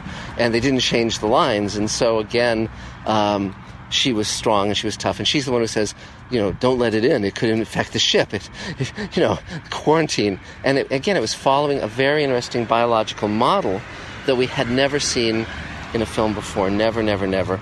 And um, and they were trying to think of okay, how does it work? And incubates. It has these eggs. It incubates in human beings. It then sheds its skin like a snake and grows. Very clever. Very, very clever. And so, so that was the first one. And then it was many years before there was uh, a, a, a second a second film. And in that case, James Cameron was very, very smart in not just repeating the tropes of the first film. What he did was he took the design tropes of the first film and he made it an action film, and that was again brilliant. He changed genres, and uh, and in that case, I, I, love Aliens. It's it's it's one of my favorite films, and Alien is a great film as well. But Aliens, what I loved about it was he was very influenced by Starship Troopers, by Heinlein, the novel, not the movie. It hadn't come out yet, and uh, it's just a thrilling, wonderfully realized film. Very distinctive characters, and again, in that one, the smart people survive. The people who have the best hearts, the biggest hearts, survive. So compassion rules the day, bravery rules the day, honor rules the day, and people are intelligent. They act intelligently, and um, and that was one thing where Alien. One of one of the few sins that Alien committed was that Alien had a cat and they go after the cat and they're looking for the cat and in reality you're going no don't don't leave the cat for god's sake and that was the one, and that's why in the in the second film, uh, Ripley says the cat, "You're staying behind this time," and uh, but but those first two films, of course, were were um, just wonderful, and and if you haven't seen them, I'm sure you have, but uh, go back and see them because uh, you will be well served. Now then, of course, Alien went into its long period of of lesser returns, and um, and you know the third film was very troubled and it's a fast you know if you read up on any of the alien films uh, you'll find it very interesting the, the, development problems the challenges. You know the second film the third the second film came out wonderfully.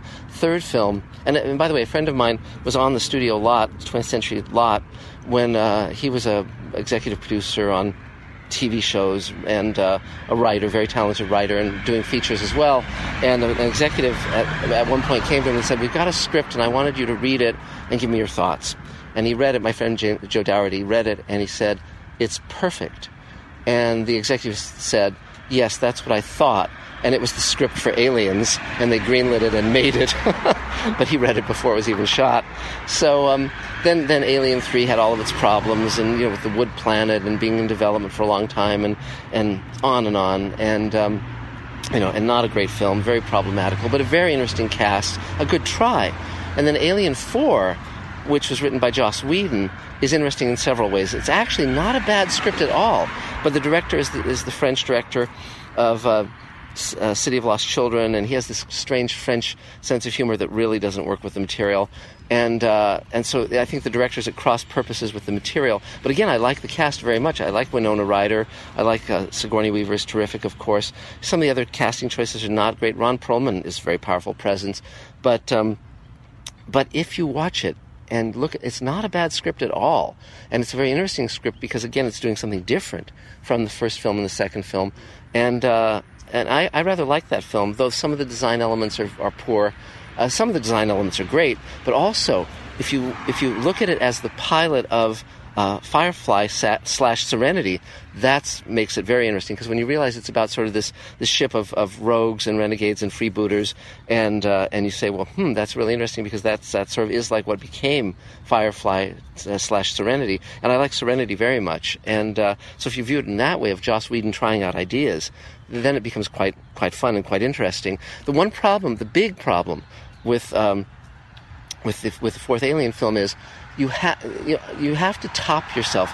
You have to in a horror film or an action film. You have to top yourself progressively. You don't you don't have a big monster and then end with a smaller monster. And that's what the fourth Alien film does. It has this sort of human alien hybrid that's really awful looking. The design is terrible, and it ends up just kind of being a big babyish non monster, sort of kind of monster thing. So, whereas Aliens was smart enough to realize, and the first Alien film too, you start with a smaller creature and then get a bigger one. So, in, in the first Alien film, it's the alien um, baby, basically, the, the, the embryo uh, that bursts out of the chest and and then it becomes the giant monster, which is again a huge surprise.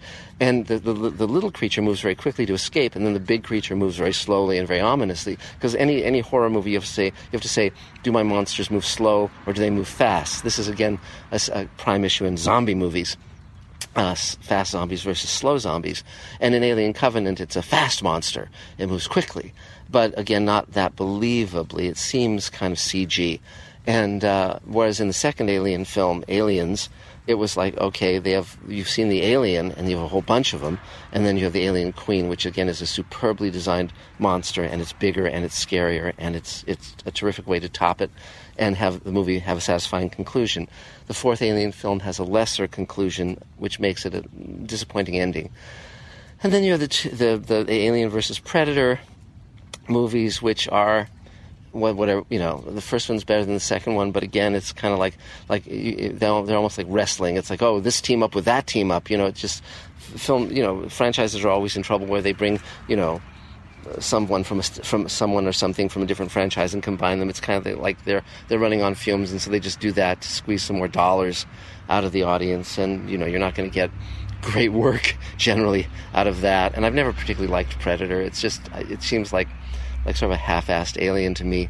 And um, but you know, but but again, if they, if if they're your cup of tea, terrific. So then we get to Prometheus. Now it's fascinating because Ridley Scott again comes back to science fiction. And Prometheus is a gorgeously designed film. I've, I've talked about it in other Mr. Sci-Fi videos. And if you turn the sound off and just watch the visuals, it's gorgeous. It's terrific. I often turn it on just as video wallpaper. I love the visuals in Alien. And the cast is many wonderful actors. Uh, I particularly like Charlize Theron and Michael Fassbender in that film. And in fact, before the movie came out, they were on a panel at a science fiction convention with Ridley Scott. And when you see them up close, they are astonishingly, astonishingly beautiful human beings. And and I'm so glad that Charlize Theron got uh, Fury Road, Mad Max Fury Road, because she is a wonderful action heroine and and and intelligent and powerful and phenomenal. And she finally got because because in the, for, for me part of the problem in um, and Prometheus is that when, you know, when the characters come out of hypersleep, she immediately goes and does push-ups and is tough, and she's worried about the rest of the crew. Any, any, you know, anyone killed? No, and and she should be the heroine. She's the interesting, strong, tough one, and she's the one I want to take the journey with. Whereas, whereas the actress, you know, Noomi Rapace, uh, who's uh, supposedly playing a Brit, but has, but of course has a Swedish accent, uh, is you know she's throwing up and, and she's just you know, she's behind the play throughout, and just kind of dumb and and being knocked around and, and just you know not tough. And again, this is a, this is something that in the initial Alien films they saw have a strong heroine, have her be smart, have her be tough, have her be compassionate, have her be brave, you know, have her be concerned about other people you know, very, very good, very, very good. And this is a mistake they made in Prometheus. There's lots of mistakes in it, and we could go on and on about that. But I'm sure you you have the same problems with it I do. You know, if you have if you have this alien white, sickly white gray boa constrictor thing come out of this black goop, you're not going to go, hey, pretty, pretty, hey, pretty, pretty, because obviously it's going to kill you. I mean, what else is going to happen? You know, and you're a scientist, you're going to do that? No, no, no, no, no, no. May, you know, it's uh, Damon Knight, who was one of my teachers at Clarion, uh, the Clarion Writers Workshop. He was a great science fiction writer. He wrote To Serve Man, which was made into a great Twilight Zone episode. He, he referred to something called the idiot plot. And the idiot plot is a plot that only works if everyone in it acts like an idiot. And that's certainly Prometheus. And, uh, and now we get to Alien Covenant. Now, see, here's another part of, part of this whole thing that's very, very interesting, which is that um, when, when we saw the first Alien movie, there are questions that arise in the first Alien movie, and it naturally led to sequels. And um, James Cameron came up with a great idea for the sequel, which is okay, what are the questions that first movie engenders? Well, one big question, of course, is what laid those eggs? Because clearly there's the little alien and then there's the big one. And, you know, is there something else that laid the eggs? And f- again, following the insect analogy, he came up with the idea of the, the alien queen laying all of the, all of those eggs. So again, a great idea, great extrapolation of the of the of the um, physiology of that species. And that was clever and it really worked and uh, and it made sense. But Ridley Scott, the question that came up to him was when they go into the alien ship and they see the dead um, alien, uh, gigantic alien uh, pilot with the, with his chest burst open, so clearly there was an alien that burst out of him. Ridley Scott was saying, "Well, who were those guys?" Now he may have been the only person who asked that question. Certainly, it's not a question that most people ask because, again, that was just a scene setting thing. It's an alien that was killed. You assume that this that the aliens go from the monsters go from species to species, incubating in them and then killing them, and so. Um, you know, so it wasn't a big question for most people, for, but for Ridley Scott it was. And his thought was, well, let's do a movie where we see those guys. Well, okay. And so in, in Prometheus, they turn out to be human ish. They sort of are, are, like living versions of Michelangelo's David, which again figures in Alien Covenant. And, uh, okay, fine. I don't think it was a big question that we had on our minds, most of the audience, but fine. And Ridley Scott is, is now in, you know, 79, and he's thinking about mortality, and he's thinking about the big questions of God and the afterlife and so forth. Fine. And it's, by the way, it's also very interesting the way the, the worlds of Blade Runner and Alien intersect because there's a similar graphic in, in, in the spinner and the alien and the ship, the Nostromo, in, in Alien, where where it gives a little nod, and there's of course of course androids in both both films. You can actually see a way of the worlds of Alien and the worlds of Blade Runner being the same world, with the one exception that they give androids a limited lifespan in Blade Runner, and uh, and you know, and in and in Alien they don't have limited lifespans as far as we know. So, um, but one could could put them in the same worlds and uh, the same world. So that's kind of interesting. And by the way, Moon, the movie Moon, also could take place in the Blade Runner universe as well. So uh, though Ridley Scott didn't do that film, but again, very similar backstories and universes and attitudes. So, so now we come to Alien Covenant, and there's two really great prologues to the film um, or at least really interesting prologues that you can watch online, and they'll almost certainly be on the Blu-ray and DVD. One shows David and Noomi Rapace, the Michael Fassbender Noomi Rapace, uh, flying to the world of the engineers, those those alien creatures, you know, the the ones who th- theoretically engineered humanity, um, flying to their world and. It's a very nice prologue and, and interesting and, and sheds new light on the film. And then there's another little prologue with the crew on the Covenant. And again, that sheds some light on uh, on who they are, and James Franco is the captain. And you see him as the captain, whereas uh, in the in the movie, you know, he burns to death at the beginning. Again, I said there'd be spoilers, so if you don't, if you haven't seen the movie, don't don't listen to me any further than this. But um, but it's it's it's it's fun. It's very very fun. And here's my feeling about Alien Covenant. It's an entertaining film. It's gorgeously designed visually. There's many many things to enjoy in it, but it has such dumb things in it too people are on, the, the, one of the worst things in horror movies, and it's a trope that we all hate, is where we know there's a monster, we know there's people being killed, and we just wander off alone to take a bath or take a shower or have sex, and of course the monster gets us. And this is something that Ridley Scott does again and again and again in Alien Covenant. Now the other thing that is really bothersome in Alien Covenant, well, the one the one good thing, by the way, is you know, in in Prometheus, David is infecting human beings with the alien spore. Uh, he's doing things that you say, why is he doing that? Why is he doing that?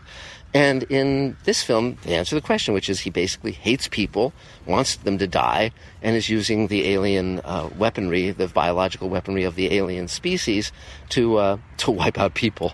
So, okay, yeah, that sort of kind of works, though it kind of makes him a terrible, monstrous villain, crazy person, or crazy android. But okay, fine.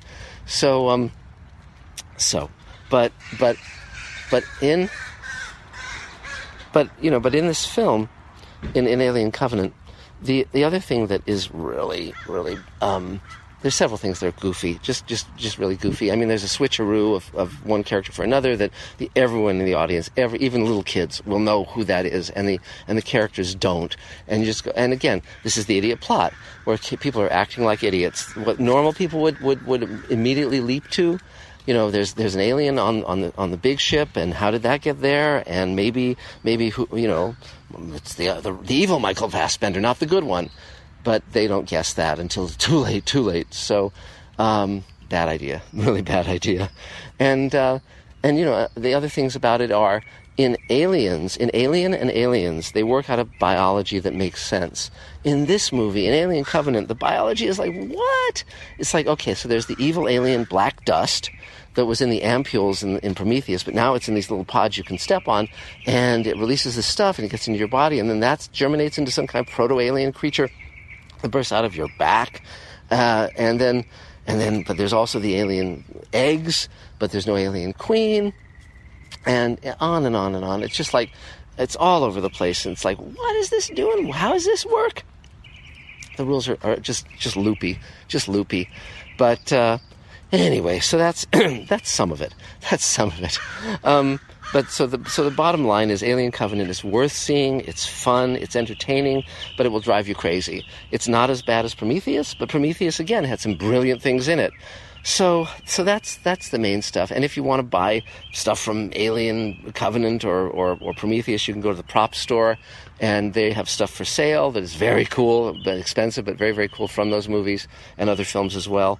But um, so that's the journey of Alien and Alien Covenant. There's also a really good audio audio play. Um, uh, based on Alien. It's set between the first film and the second film, and the actress they have an actress who's imitating um, Sigourney Weaver and does a really good job. And you can download that from Audible. If it's, it's, it's, something like Alien Out of the Shadows, something like that, and you can find it. And it's it's it's fun. And there's Alien novels and Alien action figures and Alien um, uh, graphic novels and all sorts of stuff.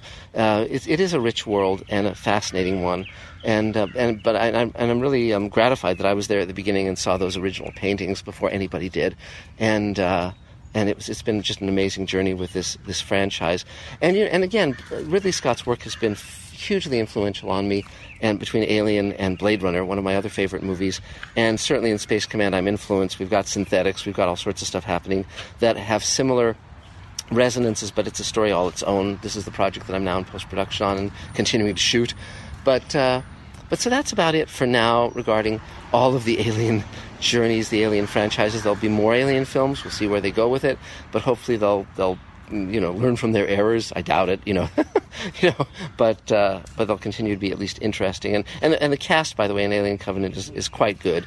Um, there's some good characters, and but again, it's it's all over the place in terms of what people do and why they do it, and the logic of why they do it, and so on and so forth.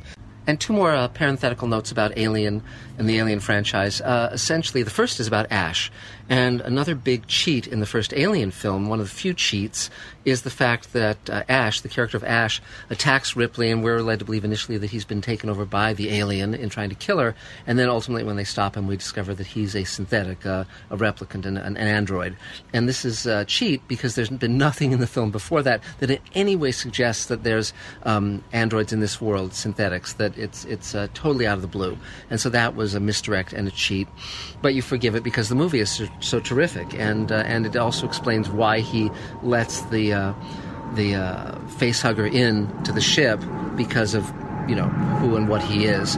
Um, the second interesting thing around Alien is that uh, after Prometheus, but before Alien Covenant, it was announced that Neil Blomkamp uh, who did District 9 and Elysium, was going to do his own alien film, and it was going to star Sigour- Sigourney Weaver, and he wanted Michael Biehn in it. And the basic, his idea, because the question always with Alien is where do you put it in the chronology so you don't have to deal with the third and fourth films, which are basically considered lesser works. And so his solution was to pretend that those didn't exist and just have it be a sequel to Aliens, where essentially, because people were very upset that Michael Biehn's character and, and the character of Newt were killed uh, so uh, so uh, cavalierly at the beginning of the Alien of the third Alien film, and so in this one it would be a continuation of their stories with with Ripley, and that would have been cool. And um, and I've subsequently met the actress who played Newt, Carrie Henn, and she's quite wonderful. And she's now a third grade school teacher, and uh, and she's every bit as sweet and, and charming as you would think from, from seeing her in the film. And I have a signed photo of her as Newt on, on the wall at, at, at my home. So, um, but uh, but because uh, Ridley Scott decided that this the sequel to Prometheus was going to be an alien film, uh, they pulled the pl- the plug on uh, on Blomkamp's film, Neil Blomkamp's film, and that's a shame because that's a that's a film I would have liked to have seen. Uh, in a way, Neil Blomkamp's films have been to, to, a certain extent diminishing returns. I love District Nine, and Elysium is two thirds of a really good movie, and then the ending is kind of very funky, and then of course Chappie we needn't discuss, but uh, but one always hopes with a, with a filmmaker of Neil Blomkamp's talent that he'll learn how to. Um, finish a film again. He'll learn how to bring that, that quality of, of uh, dramatic completion to a film. I have I have great hopes for him. He's a hugely talented filmmaker and, and writer. So um, I would have liked to have seen that film, and I'd be very interested to read that script. If anyone's a friend of Neil Blomkamp's, uh, uh, reach out to him on my behalf. So that's it for now. Uh, Marc Zicree, Mr. Sci-Fi. You can subscribe to the Mr. Sci-Fi channel. More to talk about. I just went to the Drama Summit, so more to talk about regarding Space Command and all the other things that I'm up to. So that's it for now. So we will talk soon. Thanks a lot, guys. Take care. Bye bye.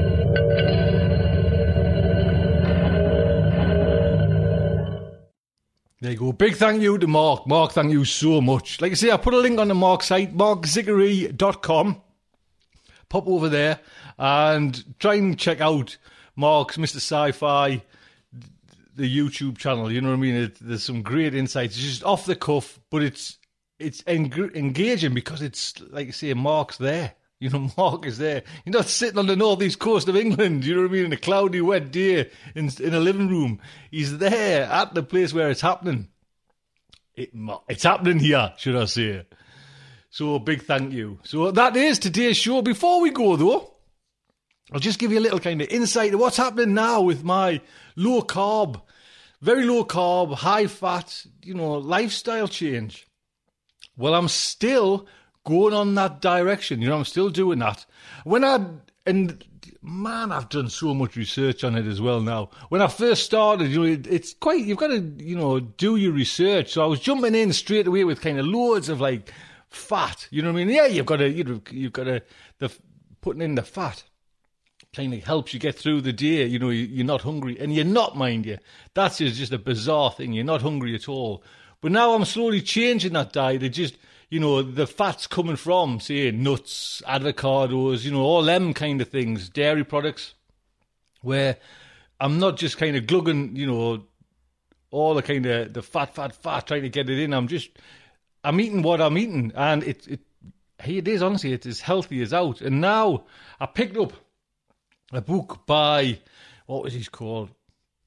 By UK Dr. Michael Mosley. Now, Dr. Michael Mosley is the Horizon presenter, and he, like you see, his doctor's been through all sorts, and he puts himself through all these, all these different experiments, and you know they're fascinating. He did a sleep one before, and, it, and he's a bit of an insomniac, and he.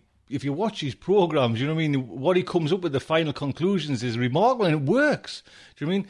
So I'm getting all these books, and I'm reading the one at the moment is called Healthy Guts. I think it's Healthy Guts. It's something to do with guts. It's all your, you know, your, your biome, all your guts, all you know, and it's saying it's linked to your brain. It's the same kind of material. It's all linked there. If, if your stomach and your guts are in good condition with your your microbes and your bacteria, it all helps. You know, it all helps moods. It all helps. You know, the the way of living, healthy good sleep, everything's kind of covered in it. So now I'm getting into fermenting. fermenting all sorts. So when I finish now, when I put this mic down and say goodbye, I'm going to jump into the kitchen. I've got some carrots. Carrots. I've got some cabbage, and I'm going to be doing some sauerkraut. Yes, I've been we've been consuming in our family now lots of sauerkraut, but I'm going to make my own.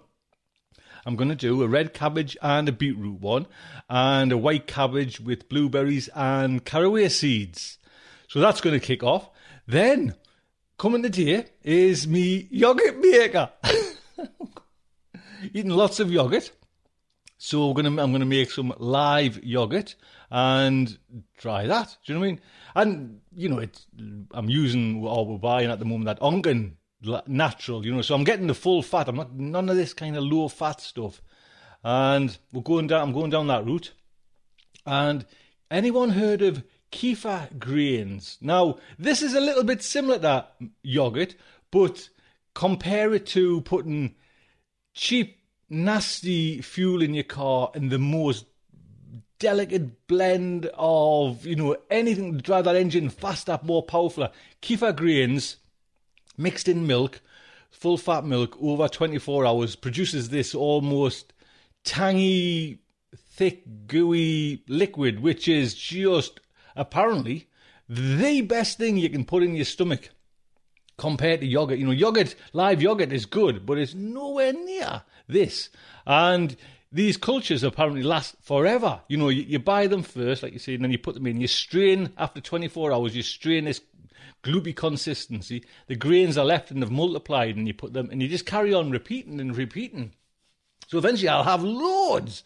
Do you know what I mean? And I can even send them out here. Do you know what I mean? And that's what ha- apparently happens. So I will tell you how all that goes. You know what I mean? Breakfast today, right? This is it. Get this. Breakfast today was 200 grams of full fat natural yogurt, can of wild salmon. I think it was a 200 gram can of wild salmon, few onions, flaxseed, pumpkin seeds, sunflower seeds. What else was in there? Some green peppers to bulk it up there. Almond nuts, some olive oil, and some apple cider vinegar. I'm glugging apple cider vinegar as if it's like lager. You know what I mean? So that is there. The captain's getting himself all pulled round, getting healthy we're to have to wait and, you know, I'm, I'm, I'm, just trying. But I know with this Healthy Guts book, you can, right, if you're, if you're eating, now's the time to put it down, leave it alone just for a minute. You can get tests done on your, your gut or your contents of your gut after it leaves you. Do you, do you know where I'm going? do you know what I'm talking about here? You can send it off. Now, you can send in America, and I, maybe Canada. It's already the company's already set up, and Dr. Michael Mosley gives you the address to go to.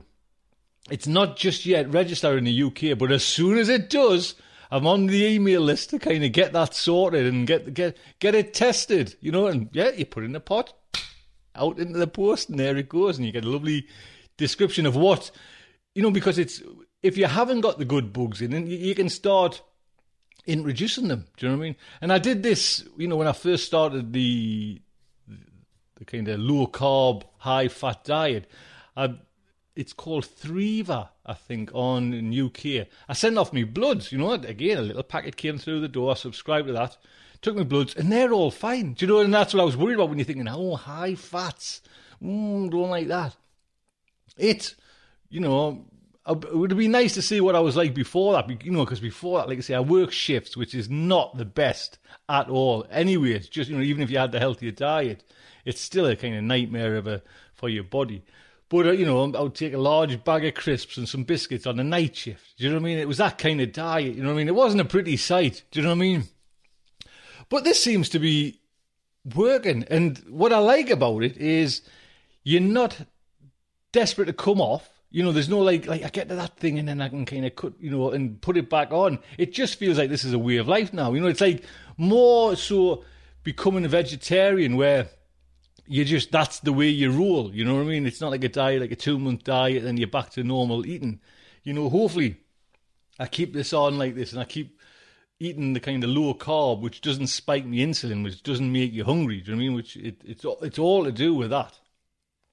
So if you want, I'll put a link on it to Dr. Michael Mosley, you know, his site and his books. You know, like I say, I'm getting them all.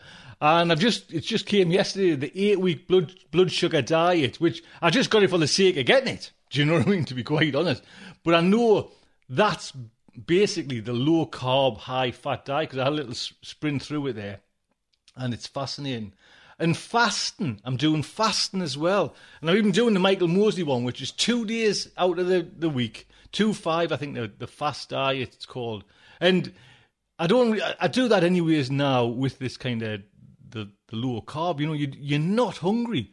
So every day now I'll have me first meal between 12 and 1 in, in the daytime. And then I'll have the other one round about half five and that's it.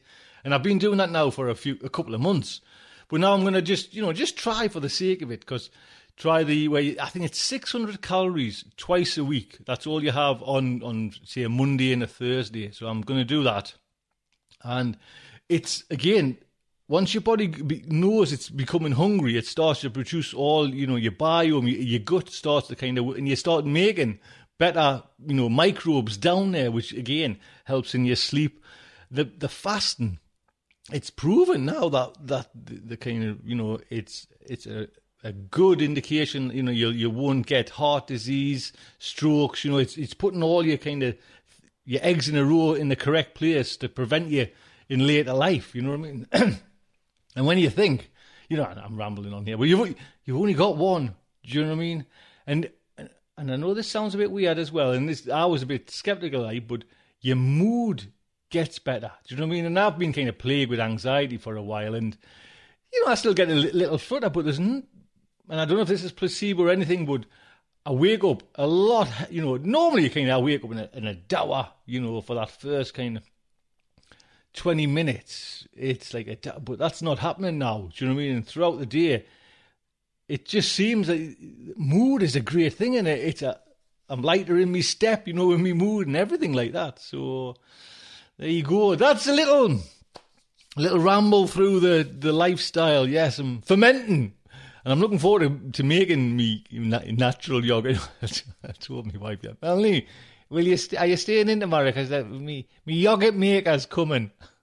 I could make it in, you can like boil up milk. That's how you do it. You boil up milk, let it cool down to a certain temperature, then add in a couple of spoonfuls of natural live yogurt and then you, you wrap it in towels and you know you, you set it in a warm place. Well, the the YouTubes I've watched, you know, they're putting it in the oven, and if I'm on shifts or anything, and I've got this towel wrap pan in the oven, no one else can use the oven, so I went down the route of getting a yogurt maker, and it was a Lakeland one, and on Amazon on the UK there now it was twenty something or thirty six, and it was only for ten pound. God, man, there you go. So that and me kefir grains. I'm going to be that. I think it's nowhere le- like it, but you know, a bit like that kind of Yakult drink or whatever they call it. You know what I mean? It's that kind of thing that I'm going to be doing as well. Feeding, feeding the guts, and again, when the time comes and I get the email that I can test, I'll be testing. Until next week, just like I say, good night from me. This presentation has been brought to you by the District of Wonders Network, dedicated to podcasting the finest genre fiction. You can learn more about the District of Wonders and their many literary productions at their website, districtofwonders.com. Thank you for listening.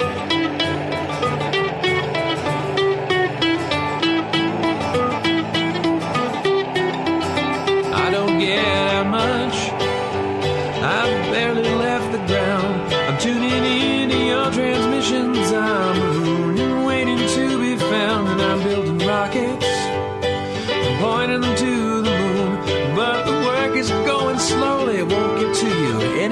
soon.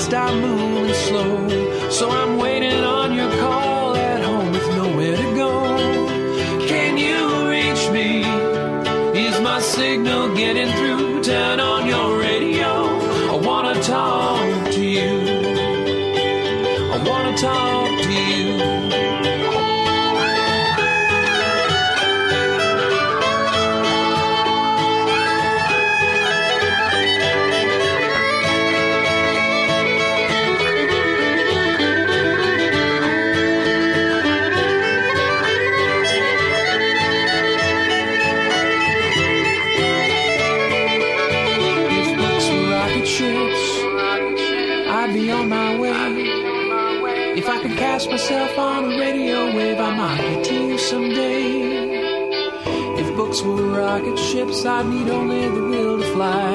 I'm still building word by word, and I'll get out there by and by. I'll get out there by and by. I'll get out there. I'll get out there by